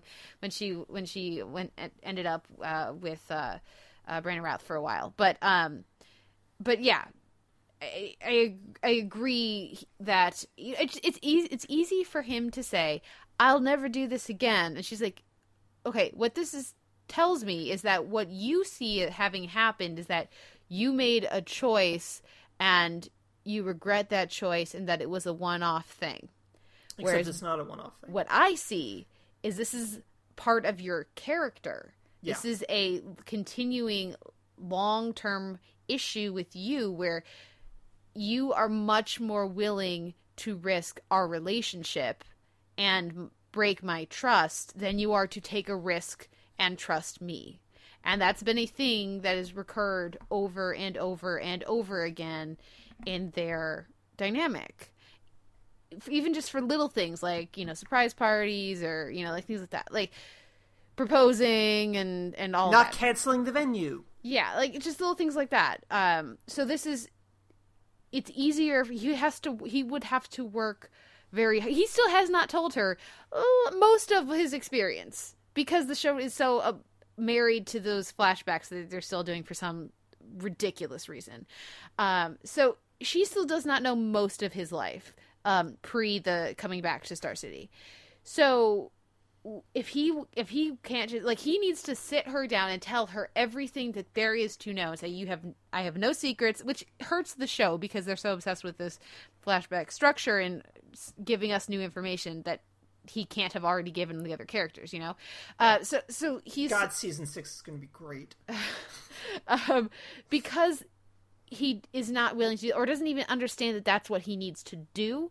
I think this is a healthy thing for her to walk yes. away, and so I think healthy. I think it's a positive thing, and I'm sure that they'll end up getting them back together um, after a while. But um, yeah, I think I would love, like you said, I would love to see him realize he needs to he doesn't need to stop being the arrow. He doesn't need to do these other things. He needs to realize the issue is not the arrow, like you say. The issue is Oliver Queen Yeah. and and what his instincts are, what his like self defense mechanism Yeah. prompts him to do, which is to hide, to conceal, and to ask for forgiveness instead of permission. Yes. I'd agree. So, um, what wins your week in genre? Um, none of the shows that we discussed. Um, um, so I'm gonna go give it to the Flash basically by default for me this week. Um, they had a they had a fun little episode that moved the plot forward. Um, Barry and the team figured out that Jay's Zoom, based on how they dealt with trajectory, uh, which I thought was a nice way to handle that. And also, Cisco da- dances like he's a Peanuts character. So yeah, no, I'm gonna give it to the Flash this week, but it's kind of by default because everything else was not that great this week. What about you? I like the Flash. I enjoyed Supergirl too. There were some Yeah. interesting developments there, and I'm always gonna enjoy Martian Manhunter stuff. So Yeah. that that was fun. Uh, can I just give it preemptively to the Supergirl Flash crossover that's happening next week? We're super excited about that over here at the Televerse. God. um, but I'll give it actually to certain of the episodes of Daredevil because Okay, that's fair. because Yeah. we're doing all of season two. We previously had just talked about. I had talked about the first two. You talked about the first four.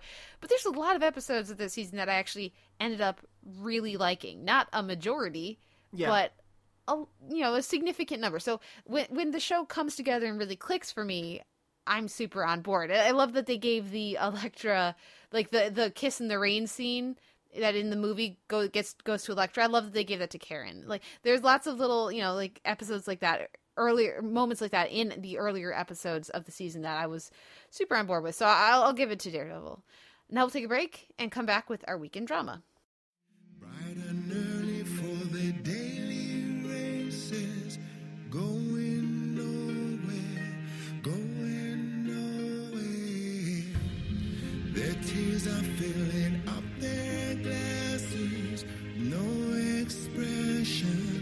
No expression. Hide my head, I wanna drown my sorrow. No tomorrow, no tomorrow. And I find it kinda funny, I find it kinda sad. The dreams in which I'm dying are the best I've ever had. I find it hard to tell you, it hard to take. When people run in circles, it's a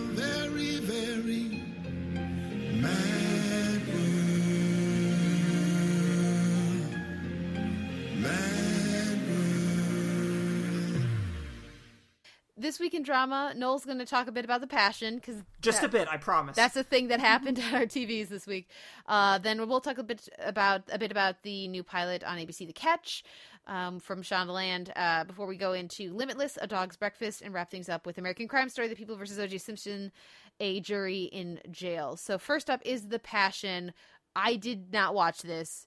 Um, I so tell our listeners what is the pa- I mean, like we it's a very Christian country. The Passion is the telling of the story of Jesus' death and resurrection from the Bible. That's what the the Passion is. Starting at you know the whole Holy Week. You know, so Yeah. you have Palm Sunday coming into town, having a, a a party, going to pray in the garden, getting you know thrown to the baddies.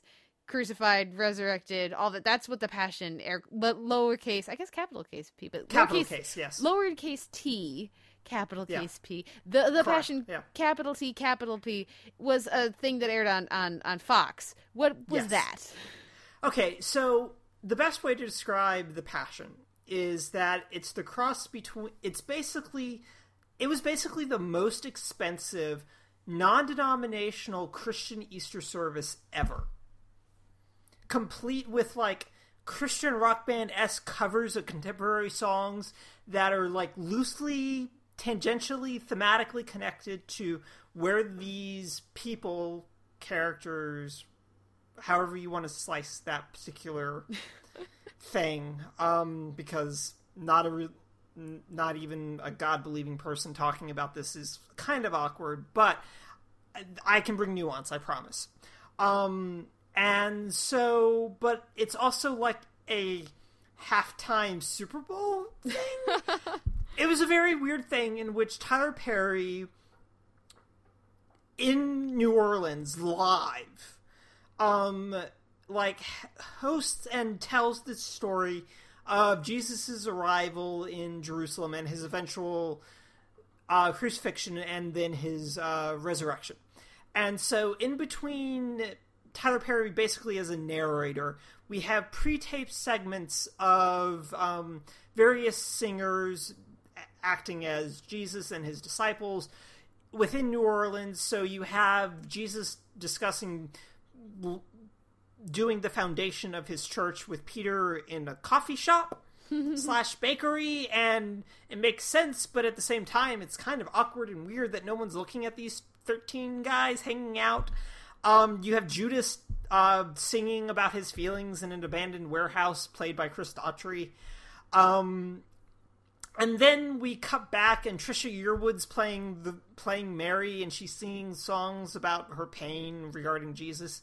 And then the other element is that there are non actors, uh, regular folks, um, who are carrying this cr- this giant illuminated cross through New Orleans, basically a mile and a half to where this giant stage is erected. And it's just this weird thing that happened on television, basically. And it was fascinating in the sense that it was didn't make any sense. It in terms of just logistically. Like Grease Live was a really impressive logistic feat. This was not something that made a whole lot of sense as a television special to me. But at the same time, it was still vaguely compelling in the fact that the audience that was there in New Orleans was really into it. Uh, the reaction shots from people crying, seeing this story reenacted, and how deeply meaningful it, was to them. And then uh, they had a reporter following the um, the procession that was carrying the cross, and they would interview folks that were carrying it, and they would basically um, testify and witness to their faith and discuss what it meant to them. And this is a really significant thing to have ordinary people discussing their faith and having their moments of faith recognized as a televisual event. And I think that's really big and significant to see that happen in a primetime special on a broadcast network. And we talked a little bit about this a couple weeks ago with um, of Kings and Prophets and how it tosses out the Bible for the sake of violence and power, and that show got canceled. And I think that this is just a really significant thing. And again, as someone who identifies as an atheist, I think that this is a really important thing that was on television. That this was something that wasn't like toned down in any way. Well, it was toned down in the sense that the crucifixion was just described. We didn't actually get to see it or anything. So if you wanted that, you can go watch Mel Gibson's uh, Passion of the Christ um, in all its sadomasochistic glory. Um, but that was that wasn't a part of this story. It was a very love centric type of thing, which is why, like, when I described to other, a couple of other people recently, I called it basically like a new wave type of Jesus's love type of mentality. Because a lot of this reminded me of the times I went to church with a few of my friends in high school, and it was all about singing contemporary Christian rock songs or doing a couple of really relevant songs to Jesus and God, love, etc., etc. And that's what this felt like was a very affirmational type of process. Uh, it was just really weird, logistically speaking, as a televisual event. Um, Seal was really great as Pontius Pilate. Um, but yeah, it was just a really weird thing. I'm glad I watched it, but it was still just it was a weirdly moving and movingly weird type of event and that's what i'll say about the passion. I'm not entirely sure they need to do this again because this is something that actually airs in uh, europe. This was like a franchise that was carried over from europe and redone. Apparently they did do this um, in a couple of countries over there. But yeah it was just a really weird take on the traditional passion play and yeah yeah that's that's what i'll say about that. Do you know anything about the ratings no, I didn't look into the ratings. Um, they weren't as good as they were for Grease Live, though. Okay. Which isn't surprising. I mean, this is a hyper religious type of thing. And it was aware of that. Like, by the end, Tyler Perry is discussing the fact that even though that this for some people watching this may not be a particularly moving experience, but for us, meaning himself and the people there, and a number of Christians watching across the country, or people that are deeply invested in Christ as a savior and that sort of thing, that this is a very big deal for them.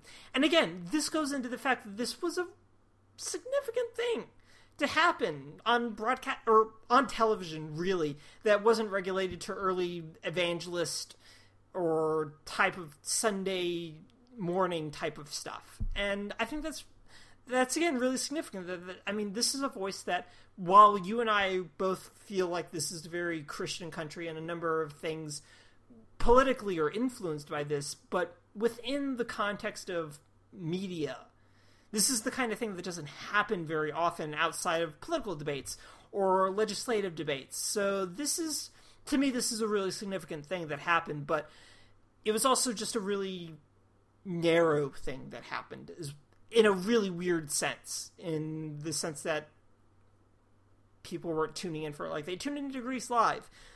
So yeah, it was it's a very weird event that happened, but not in a negative way, I feel like.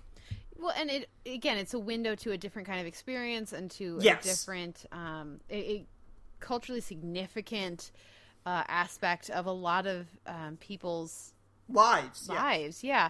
Um, so the the you know looking at the ratings, I mean, I think a lot of more religious people are probably at mass on Holy Thursday or Good Friday. This aired last Sunday. it was on Sunday. Okay, I, Yeah. I don't know why. Maybe, Sunday night, yeah. Did it get, maybe it got replayed or something. Um, or then palm It's a Sunday. possibility.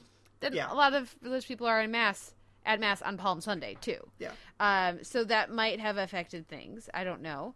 Um, It's a possibility. but I do think that it's a really interesting experiment. I'm glad they did it. I didn't Yeah. watch it, but it's still like just knowing that it's out there and people are taking different approaches to the medium of television and trying new things always makes me a happy a happy Kate. So that's I think it's very interesting. But um, we'll see Yeah. if they do it again next year.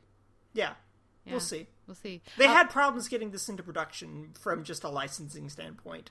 yeah, I could see Because a lot of a lot of musicians were kind of like, eh, I don't know that I want to let you cover my song for this. yeah. Yeah, so they had some problems with that, but Tyler Perry was on board, but that's not a surprise. Yeah. So Yeah. Well, let's move on to our next show, and that is the Catch pilot, which uh, is on ABC. It's the new, the latest show from Shondaland. It's been in development for quite a while. yes, Um, and, troubling. Yeah. Um, but this is Mireille Enos uh, going after Peter Krause. It's a con man story. Uh, I enjoy much of this cast, but um, and the style. I mean, I like. I enjoy like kind of peppy, heisty. You know, uh, con-y kind of. You know, catching the bad guys. It has a very like catch me if you can kind of uh dynamic or at least um energy to it it's going for that like, like kind of tapping your toes kind of music and everything um but i just But is the operative phrase here. but yeah i like Mireille enos a lot i don't care or buy peter krause and i think a show like this is a hundred percent dependent upon buying into the central dynamic um so I just don't care about him, and I don't care about his brooding and his guilt, and you know, he but he really loves this person. It's like you have a entire career of bilking everyone out of their money. Don't grow a conscience now and expect me to buy in in the pilot. What did you think? Okay, um this is not great. Um like you, I love Enos even though I was unsettled by the fact that she kept smiling. Um I thought that, That- was such like it, it seemed almost intentional. Like when the Yes. guy comes in and they have to pretend everything's okay, so they're just smiling, which I thought was just a really fun little scene. Um, Sure. Comment on gender politics, and it's not. I'm sure necessary. It doesn't have to be a comment on gender politics, but I think No, that, that subtext mostly- is there if you want. no, like you you went for the gender politics. Me, I went for the fact that I just assumed that she just wants to smile more after doing the killing for four seasons Well, and never being yeah. able to smile. um that's why it was so weird and also she wasn't wearing baggy sweaters. That was also I- really weird. I legit did not recognize her in the ads for this. no, right? Yeah, not at all.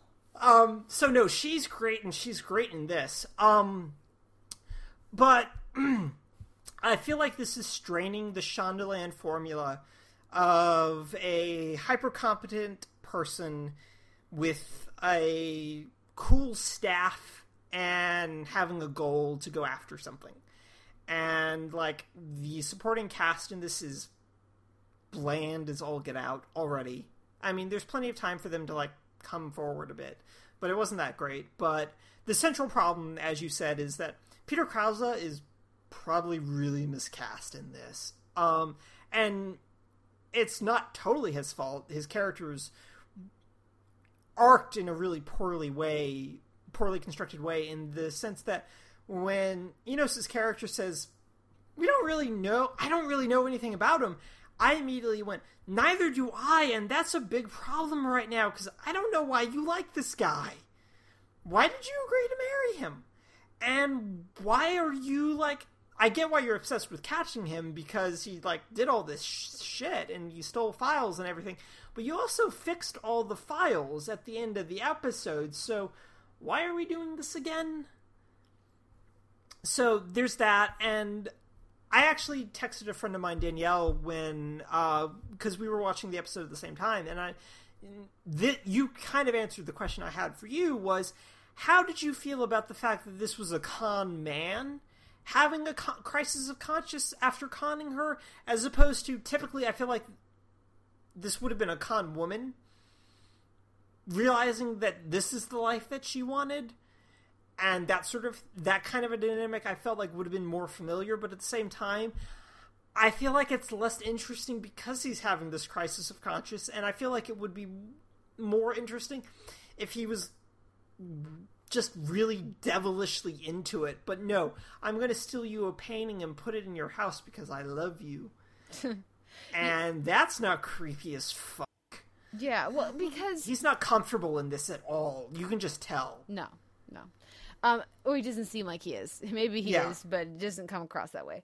Um, but yes, while maybe the this is turning um, some of our gender expectations on on their head by having it be the guy who just wants to settle down and leave all this behind and you know but it's also the jerk middle-aged white man who yeah. is uh who's an anti-hero who really means well but he's trapped in this life of crime and and you know this this good woman it's like it's it's the same anti-hero bullshit we've seen time and again uh, so him feeling conflicted, um, but he has responsibilities and he's made commitments and everything. It's like, I don't, I don't care. I don't, I don't believe that you're conflicted. First of all, and second of all, like you needed, they needed to get me to invest in this relationship, and right, and it just sex scene immediately. Didn't do it. Yeah, yeah. So, uh, yeah, I don't really have any other thoughts. I'm not going to k- keep up with the catch. Are you going to? Um, probably not because Legends of Tomorrow airs, and this was like my chance to get it. Um, my only other thing is like, is Sonya Walger just under contract to life to ABC? I'm just glad she... she's working. I mean, I am too, but is she like not allowed to do non ABC shows? I feel like every time she like she gets to guest star in other shows, but any shows where she's like a regular or like a recurring regular, it's always been ABC. yeah. yeah. Yeah. Yeah, there, there is that, I suppose. um, our next show is Limitless, A Dog's Breakfast. And um, in this episode, uh, we're back stateside and uh, everything's back to normal, including Rebecca is a little too okay with everything. Uh, I enjoyed this one. What did you think? Was it a step back up after the the somewhat disappointing previous episode, or uh, was it on par? Um, a little bit more of a step up. Um, I think in part because the show's like having to establish its end game, so there's a lot of like we need to do this and this and this and this. Um, but the show's better at doing that kind of piece moving than a lot of other shows are, and this is in part because it's generated a massive amount of goodwill from me, so I'm willing to be more on board with this kind of stuff. Um, but yeah, yeah, yeah. I, I was generally pretty happy with this. Is just like a he's got a new ha- he's got Mr. X and Mr. Y, and but watching over him, so he has to figure out ways around them. Um, but at the same time, like Rebecca's not fully on board with trusting him, which is good. Like even if she's not fully on board with not trusting him, she's at least aware that something's going on. Mm-hmm.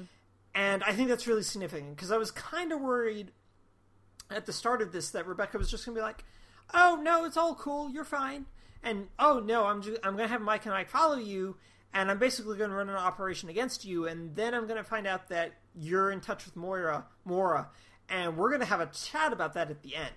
And I'm just like, "Yes, let's have a talk about this. Let's get it all out there," and then I honestly thought that Sands was gonna like kind of fade into the background a bit after dealing with his stuff, and then maybe he was gonna do something with Piper, but I didn't expect him to go rogue, Yeah.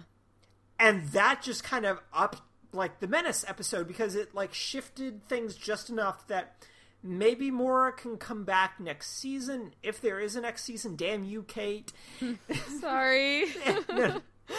and so like they've already said like that they're not they're not entirely sure how they can work Morra progressively throughout the show's run yeah. Well, in a realistic way, which is an important thing for them to realize right now, Yes. as opposed to later on, where they're straining to get Bradley Cooper and to make sense that the president of the United States is having time to talk to this this guy in New York.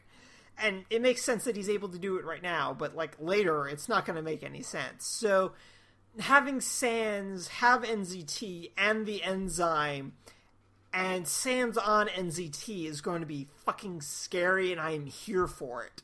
I am super here for it. No, and like you say, Yeah. Uh, there's a couple things that this episode does that I did not anticipate. I did not anticipate Sands breaking off, but I Yeah. also didn't even just anticipate. I just assumed that we weren't getting any Bradley Cooper for again for a while. Like that, that maybe I just missed the ads. Maybe there were ads and I missed them. But I, you know, for me it was a surprise, and I thought Yeah. a very pleasant one because again. That led us into this different approach. I had a zero percent chance uh, I, that I thought that Rebecca was just gonna be okay with things. Uh, so uh, Yeah. I was anticipating and enjoyed how that went, um, shall we say? But um, no, I I- like you say, it's very, it's very wise for them to free themselves up and expand out the world the way they have with you know now these two other characters on NZT um, instead of being limited so specifically to Morra. Um, so that- Limited. yeah, ah, how about that? Um, and it's just it's just smart planning for the future, and um, yeah, I'm looking forward to them. Just you know, like you because you think you're putting on all this time with Sands because they don't have Morra and because it's Right. Bradley Cooper, and then they're like, oh no no no, we were going here the whole time.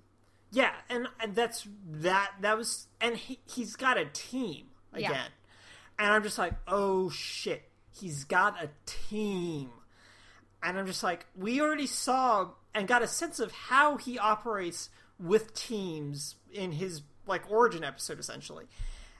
To give him another one is just really big. And this is such a sign of how confident and well put together this show has been from the get go. That they're able to construct such a solid and, frankly, just really astoundingly good first season. Like, I really can't think of another show that's had such a really strong first season within this vein, basically In this Like, genre, it's been in this genre. Yeah, it, I mean, I mean, we can talk about how great People versus OJ has been, but again, that's different because anthology show next season could be shit, and and we'll just like wipe the slate clean in season three.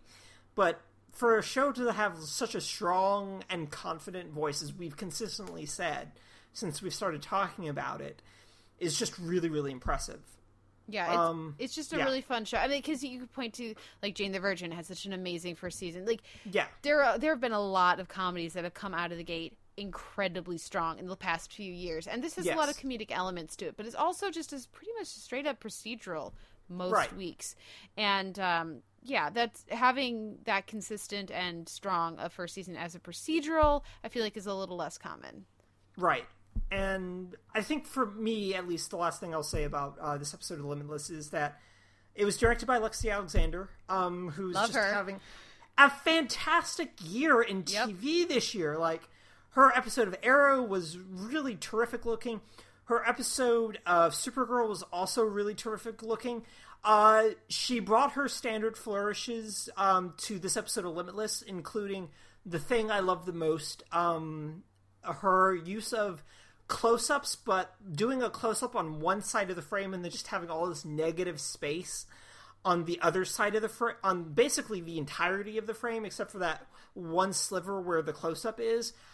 I love that. It's so destabilizing, and she uses it so well in that sequence where Brian's confronting Morra, and it's really, really good. Uh, she's got a couple of her like patent and wide shots that she's been using really well on Arrow and Supergirl previously, and this was just a really it still looked like an episode of Limitless, but Lexi Alexander just came out in a couple of little places.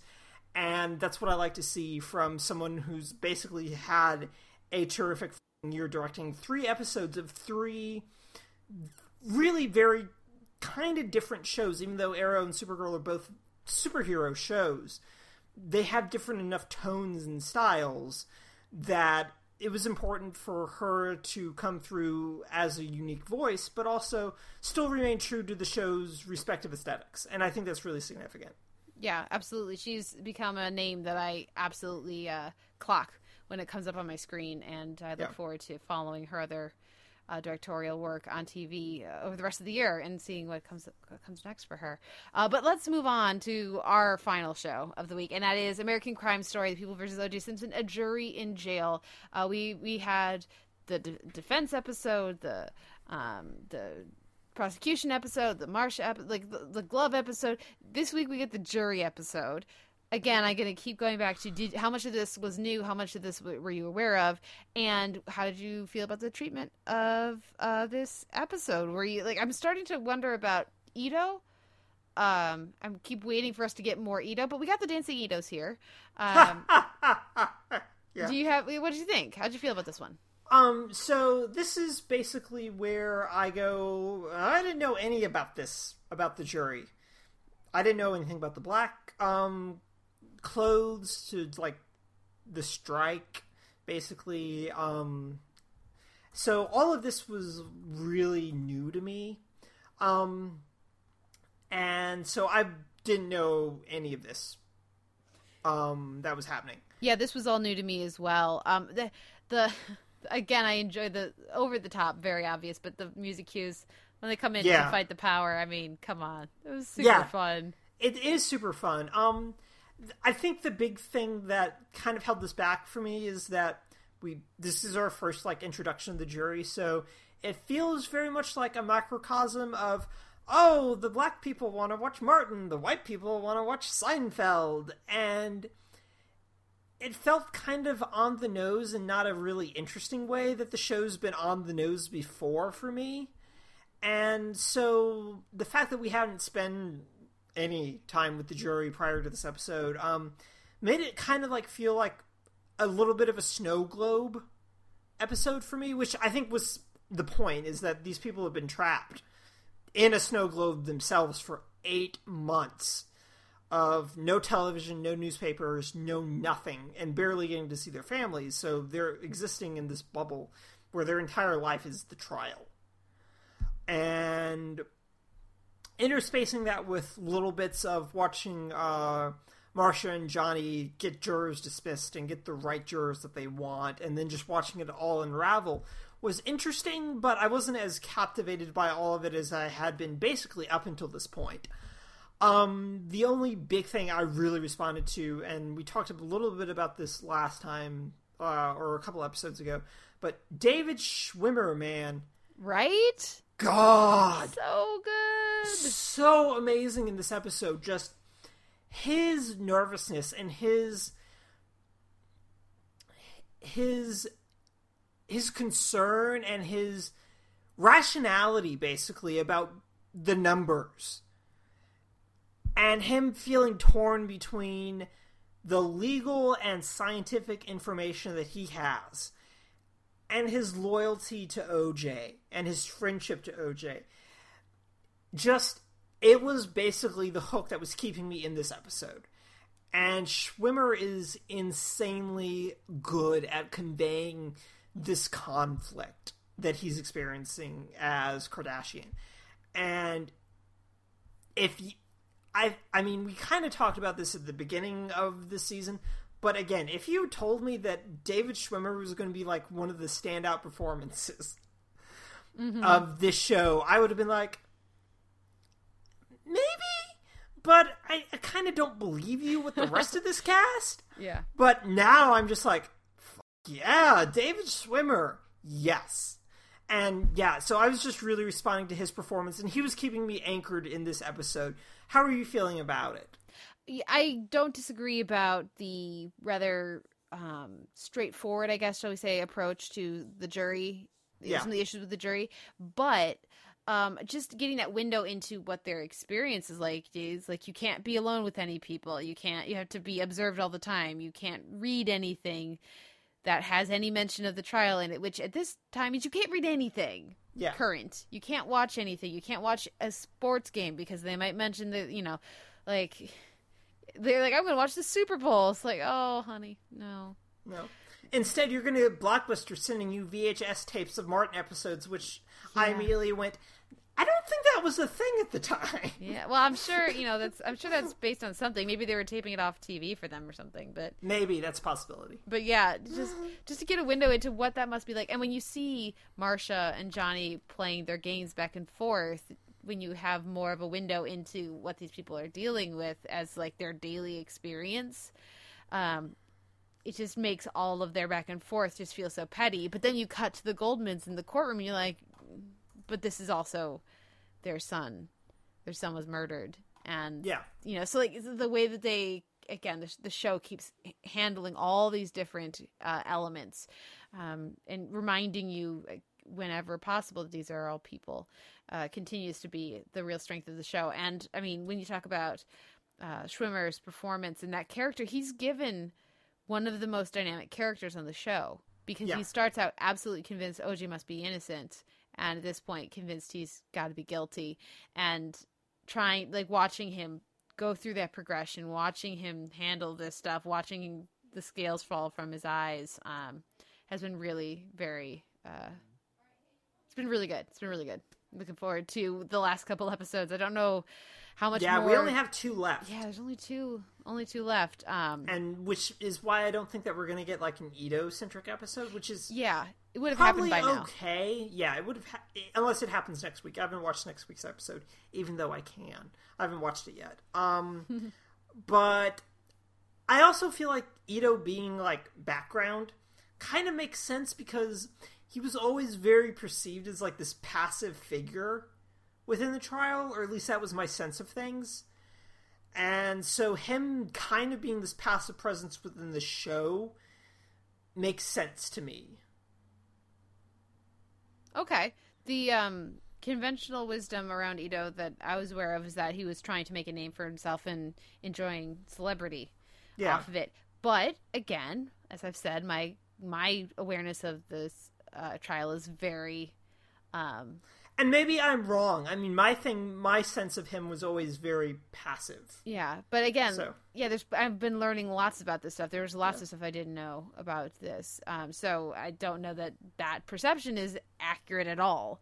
Yeah, Um, and I don't know my, that mine is honestly Yeah. at this point. So We'll see what they have to bring us in these next two episodes. But what wins your weekend drama? Um, I'm gonna go like zag and give it to the passion just as like an event thing that happened on television that I think is mildly significant within the current television landscape.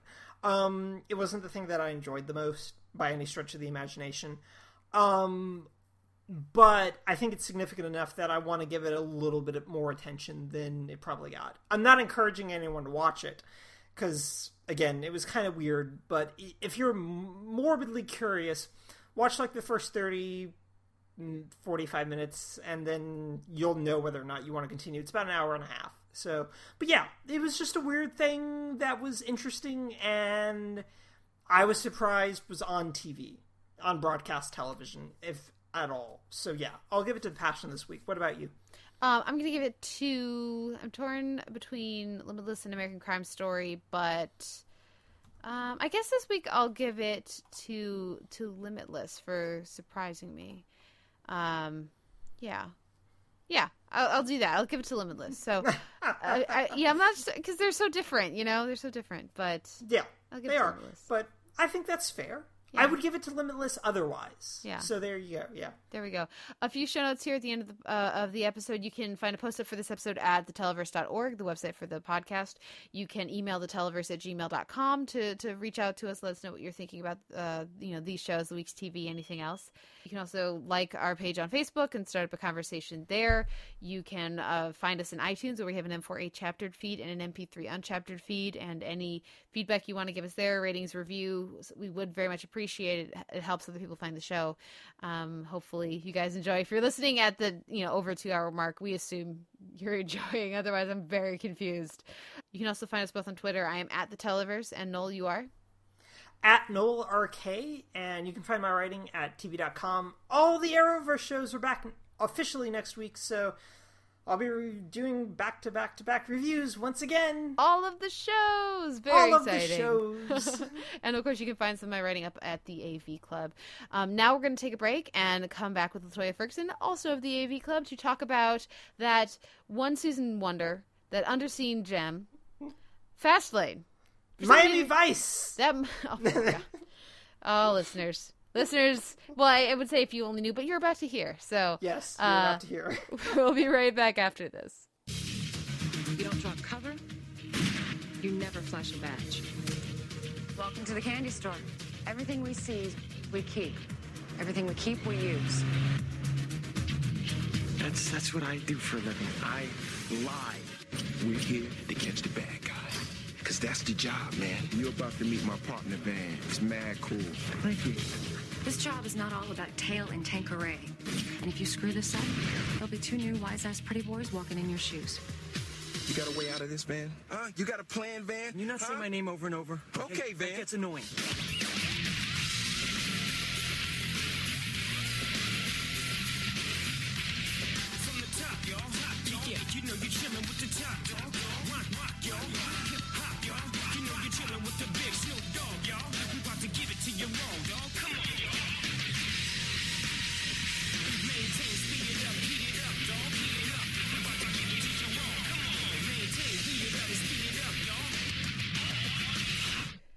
We're back with the Televerse. This is Kate Kulzick, joined as ever by Noel Kirkpatrick. And this week on the DVD shelf, we are going to have a fantastic conversation. I'm very excited because I am incredibly torn about the show we're going to discuss, which does not happen much on the on the podcast. And so I'm super excited.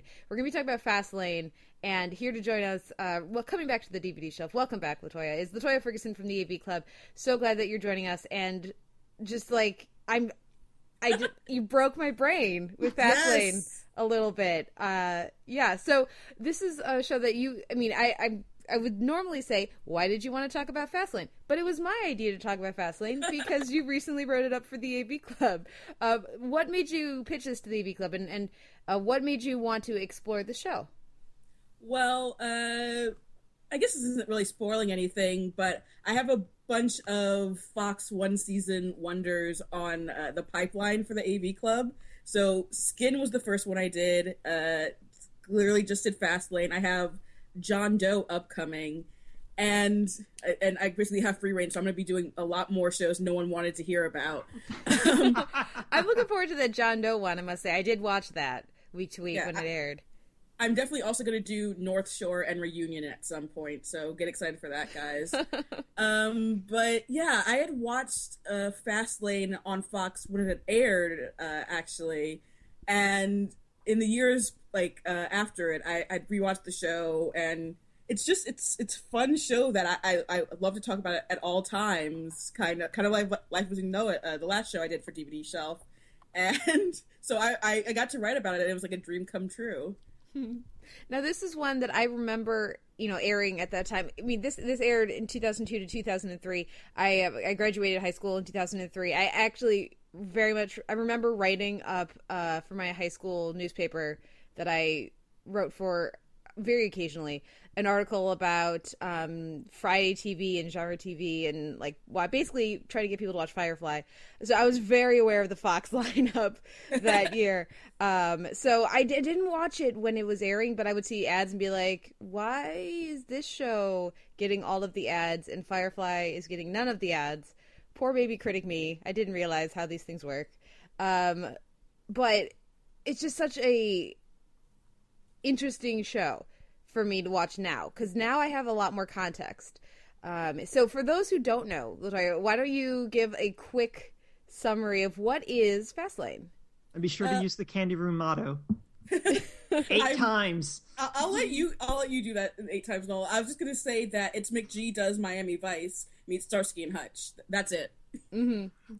Yeah, and when you say it's McG does Miami Vice, we like we got to start in dive in with the, the pilot because this the, this pilot is the Miami Vice pilot to the point where as watching it and almost getting angry on behalf of Miami Vice. It's like how did they not get like sued or something because it is the exact same pilot just without for me at least i, I just for it just uh, the fact that they so beat for beat copied the miami vice pilot made fast lane look terrible and i was really happy when as i watched more episodes later on they found more of their own voice it was a lot quippier and it, it i thought it just was a much better version of itself later in the season than it was uh in its pilot. I, was this just just me? Like Noel, how did how did you respond to that? And Latoya, I also loved your thoughts, but for me, it was just like, if you're gonna do the Miami Vice pilot, you don't talk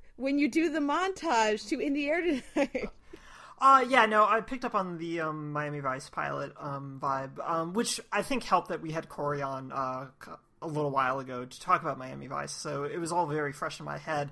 And I mean, it doesn't really stop there. Like I tweeted at Latoya um, in Go- Gone Native with the Russian mobsters that they basically just lift the cold open from a Miami Vice episode with the bazooka blowing up the car. And I just went, oh, okay, this is what we're going to do. All right, I'm cool with that. But I think that the Miami Vice comparison is accurate in no small part because, I mean, Miami Vice was like the epitome of 80s excess. And now Fastlane, for me, in a lot of ways, feels like the epitome of late, uh, mid aught excess. And, I mean, it's just all there. I mean, it's like you noted, Latoya, in your um, AV Club article. It was. McG had basically some music videos and Charlie's Angels on his resume. and they gave him the show to basically just go nuts with.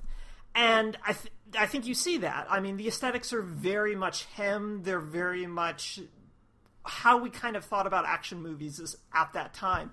And I think that's really interesting and makes for a nice counterpoint to MTV, MTV Cops, basically, but really ramped up MTV Cops. So yeah, no, totally Miami Vice vibe. Um, but just like for a new, totally different decade and generation of aesthetics and editing techniques and that sort of thing. So I think that that aspect of the show worked actually pretty well. so it sounds like I'm the only person who it bothered when they used the exact same songs. Like I was like, I- at what point does homage become rip off?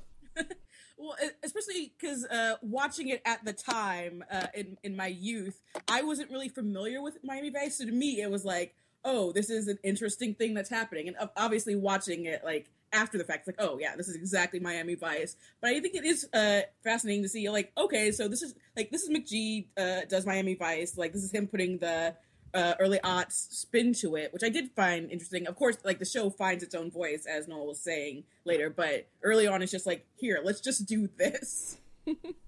Well, and I do think it, I, it's gonna be it's easy for me to criticize a show like Fastlane because the stuff that it's doing well is not always stuff that I value primarily because of just the way that I watch TV. So many people watch TV in different ways, but it looks really, really good. It's shot really well. It's the action scenes look glossy and look amazing, and like the stuff that it does well, it does really, really well. But unfortunately for me, uh, I don't like the, that stuff because I would love to just appreciate the cinematography and the slick direction. But when almost every episode, no, when every episode that I watched treats every woman on the frame in the frame, except sometimes for Billy, like an object, I can't enjoy this the way that they're shot. The fact that they're shot so well, uh, it was a real. I had so much trouble with it.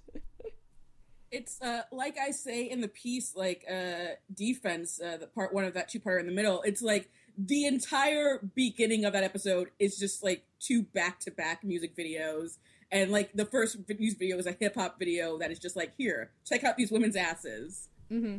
Okay, yeah. it's, it's, like first all of the cleavage. Let's let's watch people getting out of pools in slow mo, and then again, and then we're gonna re-show that same shot three times, uh, in various speeds and cuts.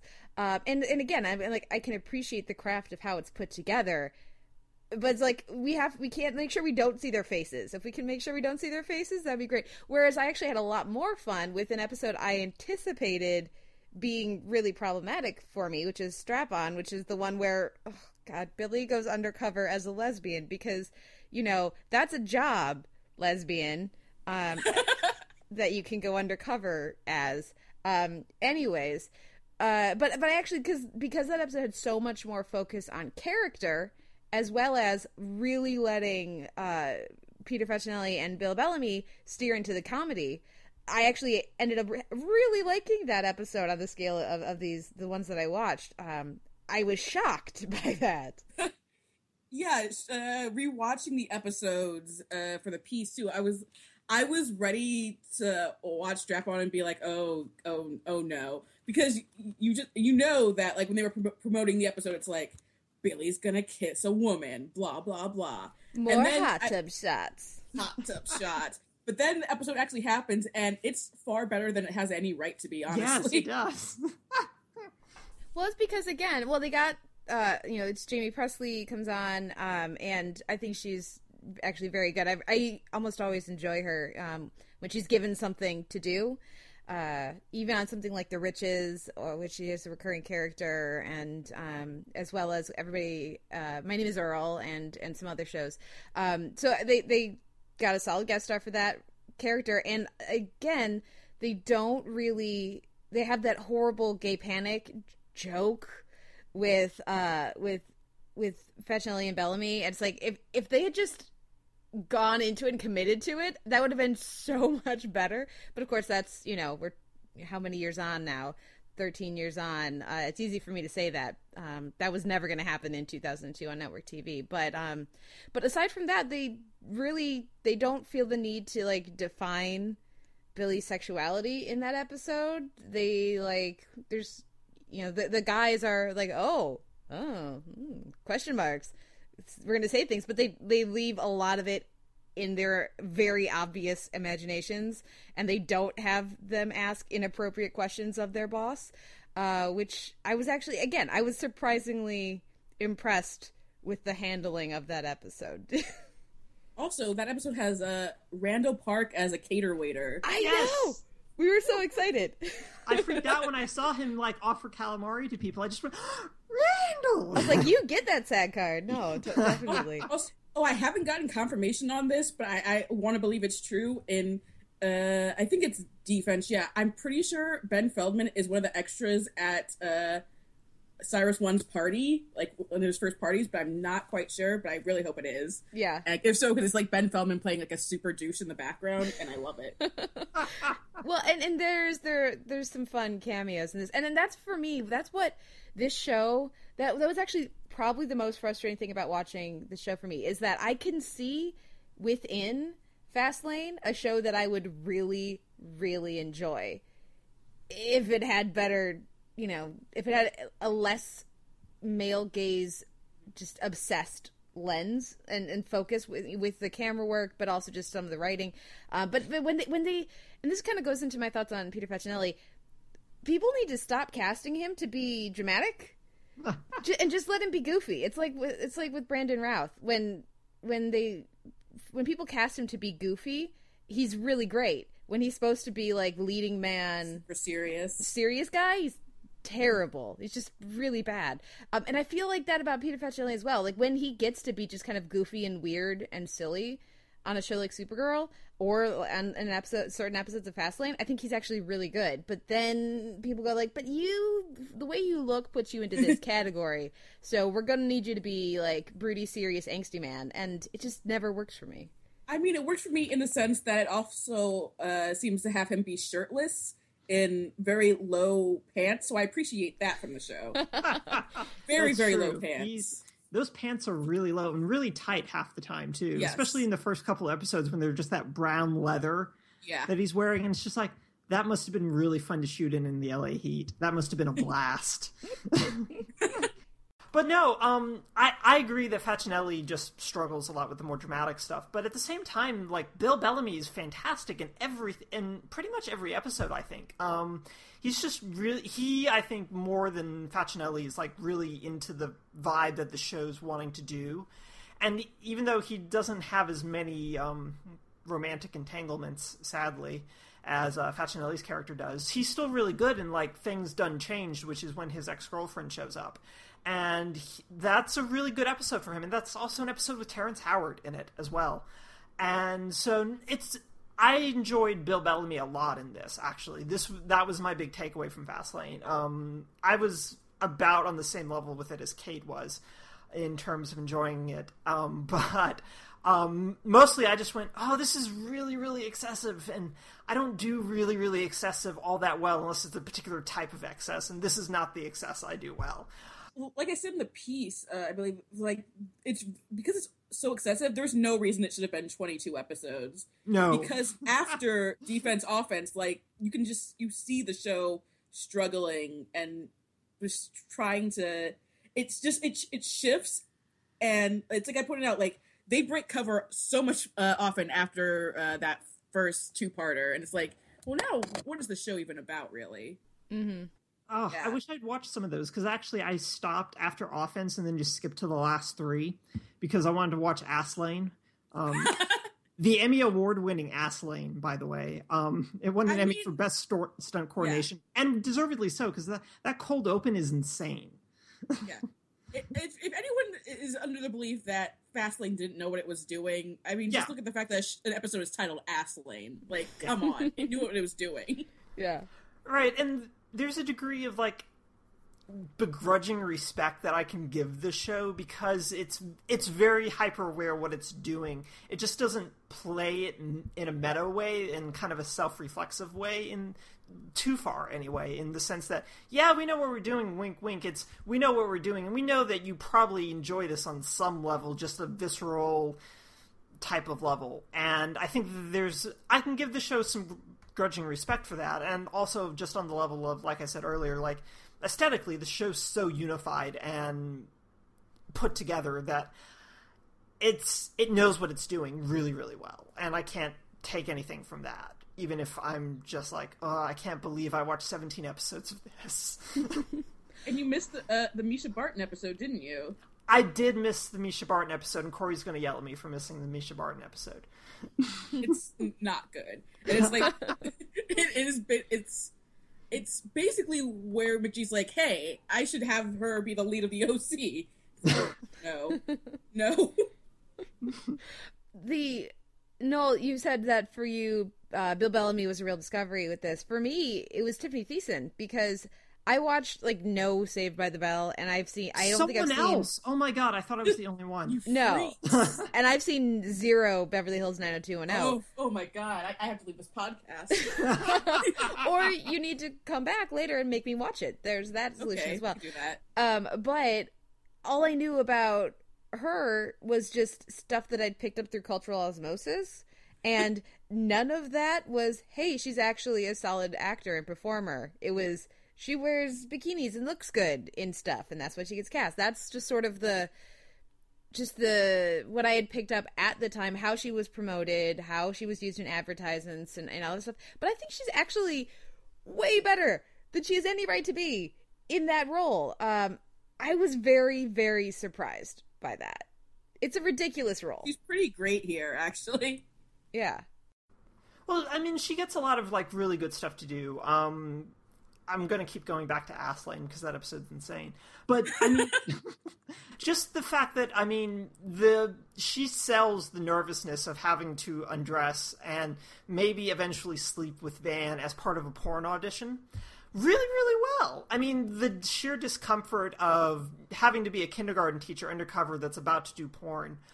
Um, God, I can't believe I just said that sentence. I mean, this whole thing. If people are listening to this without the context of the series, I bravo to them. Honestly, but I mean, she's really, really good. And I mean, I had seen her enough in um, White Collar to know, and also just like random episodes of other things that she had been in, to know that she's she's been really good in a number of things. And so this wasn't as big a surprise for me. Um, as it was for UK, but no, she is really, really good, and I think it helps that she gets to be the authority figure and sort of the straight man to um, uh, Van and Deke. So she has to like keep them in line, and I think that that kind of helps ground things a little bit. Uh, as much as anything in Fastlane is really grounded, and I think that she's really good at that particular aspect of the show, but also acknowledging the fact that she's still running this top secret undercover. What we what we seize we keep what we keep. We use yes i found a way to work it. And and um i think that that works works works works really well for her. And even if some of it does get kind of insane where she's like defending herself from the prison shiv and all the various other things that just come into play with billy. But i, I think a lot of it helps in like also she's really great in strap on as we've said strap on is way better than it really has any right to be and she does a really nice job of getting into character and probably i think better getting into character than either van or deke really get into character unless unless it's Van uh, like being an over the top flamboyant character, like his Yeah. pimp character. oh god his pimp character is just ridiculous um but yeah so i i really like Thiessen in this as well Well, she commands the room yeah in a like just you never question it, and this is an absurd premise. It's ridiculous, but I love her scenes against uh, Jay Mohr. Those are pretty great because he's he's just he's super Jay Mohr in this show. Mhm. Yeah, and yeah, Yeah. he- that that explains it all basically. And it's just I want to see her put him in his place. Like I want to see just like a gif of him of her punching him just again and again. It's delightful. exactly. Well, and watching an episode like um defense that that that opening that we get with um and then we cut back to like 3 days earlier, but it's really it's I was watching this going, I hate the objectification of women in this. As soon as we get past that part of the episode, I'm super on board. Why do they have to have both of these things? Um, so when I was able to just shut, like, ignore that part of many of these episodes, I could really get on board with like the dynamic between the the the trio and and because it goes from being an incredibly sexist show to being actually a really egalitarian one with the the dynamic with Van and Deke. They never question her. Um, And when they do, they like they suffer for it. yeah. they Yeah, immediately lose so I actually there it's just like for me it was just hurting my brain because of the dichotomy that I was experiencing. It's like uh, uh talking about McG just in general. It's Yeah. like how I feel about uh Charlie's Angels, the first one, which I feel like is an extremely subversive movie that like flips the male gaze on its head, and then you get Charlie's Angels Full Throttle, which like forgets everything that apparently the first movie learned, and it's just so full of nonsense that I still don't understand how anyone can say Full Throttle is better than the, the first one. It's basically like that. You have to like there are the Charlie's Angels aspects of the show, but there are also a lot of full throttle aspects of the show that like hide it pretty much. Well, let's talk about some of these uh, recurring characters and recurring figures that pop up. I know Noel that you have particular thoughts about Big Boy. he's fantastic. Um, no, I, I tweeted to both of you that um, any episode without Aquarius, um, who Big Boy plays, is pretty much a wash of an episode for me. Um, he he just even I think even more than the rest of the cast. Um, he just kind of embodies everything that's that's good about Fastlane. The excess, the kind of winking self acknowledgement. I actually think that Big Boy is on a different type of fast Fastlane than everyone else is half the time, where he's just really aware and clicked into this kind of more self-reflexive version of the show, and he's just having. I mean, he literally tells them that he's not hug. He's, he's not huggy bear. and I think that's just fantastic. And um, because it acknowledges that because the show never acknowledges that Miami Vice exists, but it acknowledges that Starsky and Hutch exists. And so I think that's really fun and interesting, and I really enjoyed every time he showed up. Um, and even if it was just for a couple of scenes to be, but he's so good I mean, in the pilot. Well, that party was off the hook after that party was off the hook. No, it was. but yeah, I feel like Aquarius was on a version of Fastlane like that would have existed had the show been able to continue. Yeah, like yeah, he was just he was there early, pretty much. Did you have uh, particular favorite characters, uh, Latoya, that that stuck out for you? I mean, how how do you get better than Aquarius, really? I mean, I feel like you can't. I feel like that's that's it. I mean, it's interesting to talk about what the show could have been or would have been if it had gotten a second season or just been able to move forward or even if it just if it if it hadn't been shackled to the 22 plus episodes per season model because uh, i feel like this could have become a show that i absolutely loved um, with more time to find his voice and more, uh, I guess, more cre- creative freedom. I don't know if that comes if that would have been possible given you know McG's sensibilities and everything, but there there is at the heart of this show. Like I think it would have gotten stranger and more quirky over, you know, and Yeah. more distinct, and Yeah. that would have been that progression towards that. Like I think they could have found, which I know the show cares so much about what would have particularly interested me, but uh, that I think I think I really like what Fastlane would have been in season three. Yeah. yeah, I can see that. Do you guys have any thoughts? What what? Let's envision Fastlane season three. What do Well, you think is different? First, I mean, we need to discuss the fact that at least one episode of season two would have been Billie getting over her relapsed heroin addiction. Yeah, that we was have to in- deal with that. inflicted upon her, and then By the um, way, uh, Kirk Acevedo was pretty great in the finale. I will I, I will give him that. yeah, he was. Yeah. until he gets run over, and they're like, Psh, "Who cares that we just straight up murdered this dude?" Hey, but everyone gets some diamonds, so you know. yeah, yeah, yep, yep. And we get to watch a woman throw diamonds into her cleavage because why would she have pockets? Um, but yeah, but no, he was really. I was really glad to see him pop up. There's a lot of fun guest uh guest actors, like we've said. Um, and talk about a show confident it's getting a season two, but it just like yeah, heroin. Cut to black. End of series.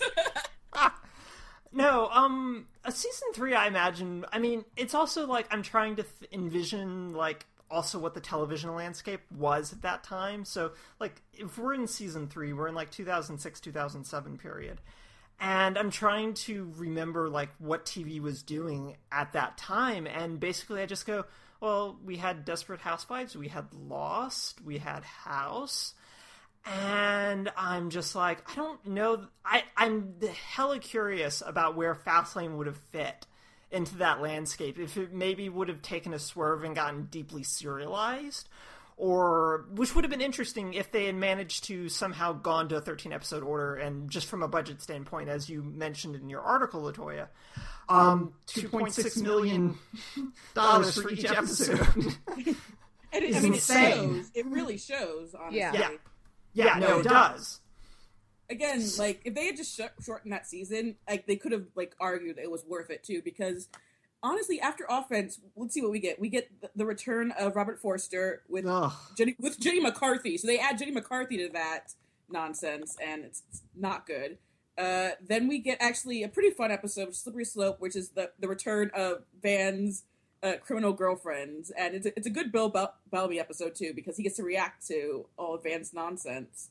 Uh, then we get the Mischa Barton episode. Then we get the faux American Psycho episode. Not great. Which I actually, I believe the episode we're going to do for my podcast, The Televoid. So that should tell you everything you know need to know about that. Then uh, let's see. Overkill with the arms dealers.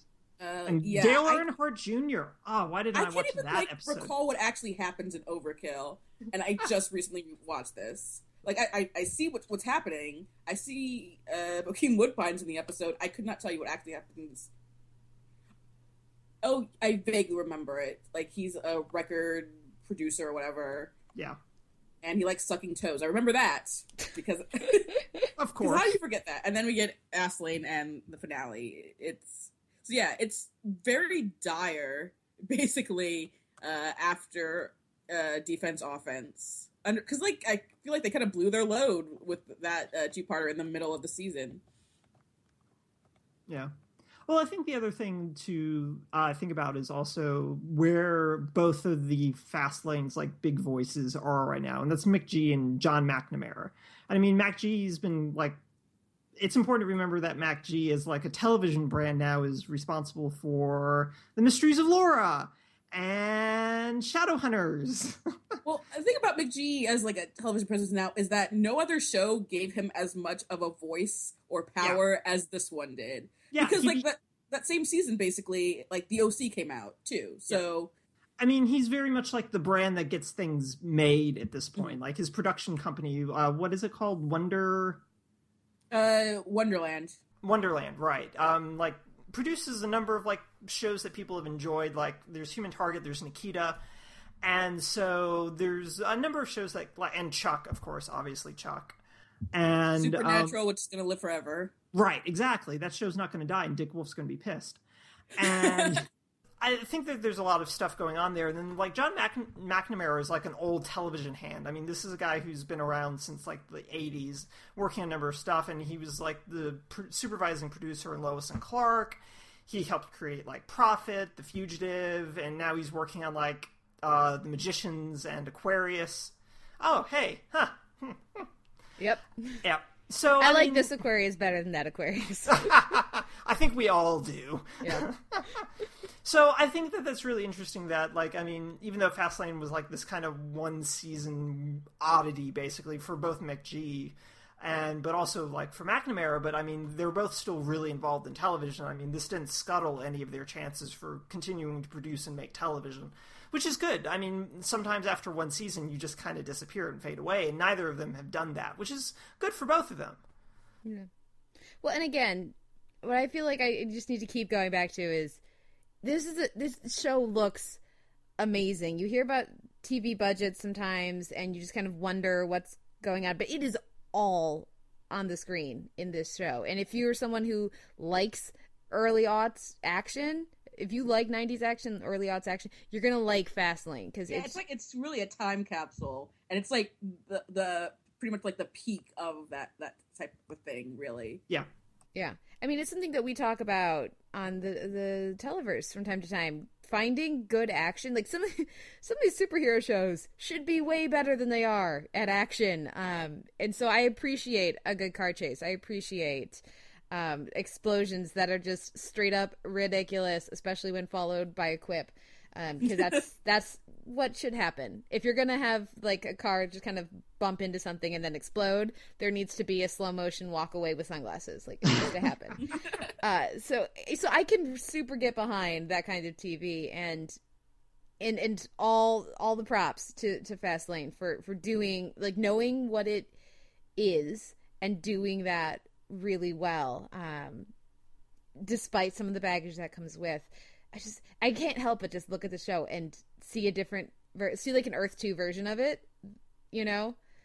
I don't know, but I, but if nothing else, uh, I'm grateful for for for having sort of solidified how I feel about Peter Facinelli because it was it was giving me trouble over on Supergirl. as well as as you know getting more introduced to Bellamy and Thiessen, which was super fun. So thank you, Latoya. For I think you actually would love Thiessen on 90210, by the way. oh yeah, Yeah. Okay, well noted. That that'll have to be something that I look in. I know it's one. It's one like t- soaps are a big gap in my TV knowledge, so uh, that'll have to be something that I I work on moving down the line. Do we have any final thoughts on Fastlane? I, I think Latoya's point about this being very much time capsule is really spot on, and I, it's it is very much of a piece of action sensibilities within the early aughts, and I think that makes it really a fascinating artifact, basically of also television like in transition as it's like trying to catch up with not trying to catch up with film, but also in a sense of trying to do more with its medium. And in a lot of ways, it's like setting up a lot of other things that we're looking at and also trying to aesthetically propel itself forward past where it was um, as a medium and like try to push itself in interesting ways. And so, yes, gender politics and male gaze issues aside, um, there's a number of things aesthetically and perhaps like historically turn based that maybe if we wanted to, we could start to steadily kind of maybe trace back to Fastlane and see if there were any other like ramif- any other like if it has any descendants really. Yeah, I would say also uh, I, I, touched on it in my piece, but I do think Fastlane, uh, while being very much a product product of its time, is also kind of ahead of its time. Uh, maybe it would succeed in this format uh, in a world where uh, once Entourage has had aired because it hadn't aired yet, and also in a world where we knew that the Fast and the Furious would be like the biggest franchise in the entire world. Yeah, that's an excellent point. Yeah. Well, thank you again, Latoya, for coming on the podcast to talk fast and getting me to to have some, you know, some O O two O three memories, good times. Uh, o Fox and O two O three. Uh, where can our listeners find you and your work online? Uh, you can just uh, follow me on Twitter at LaFergs, and I will let you know everything I'm doing basically every hour of the day, whether you want to know or not. So have fun with that. And uh, I also have a podcast about terrible episodes of television called The Televoid, which you can find on iTunes. So you should check that out too. Absolutely.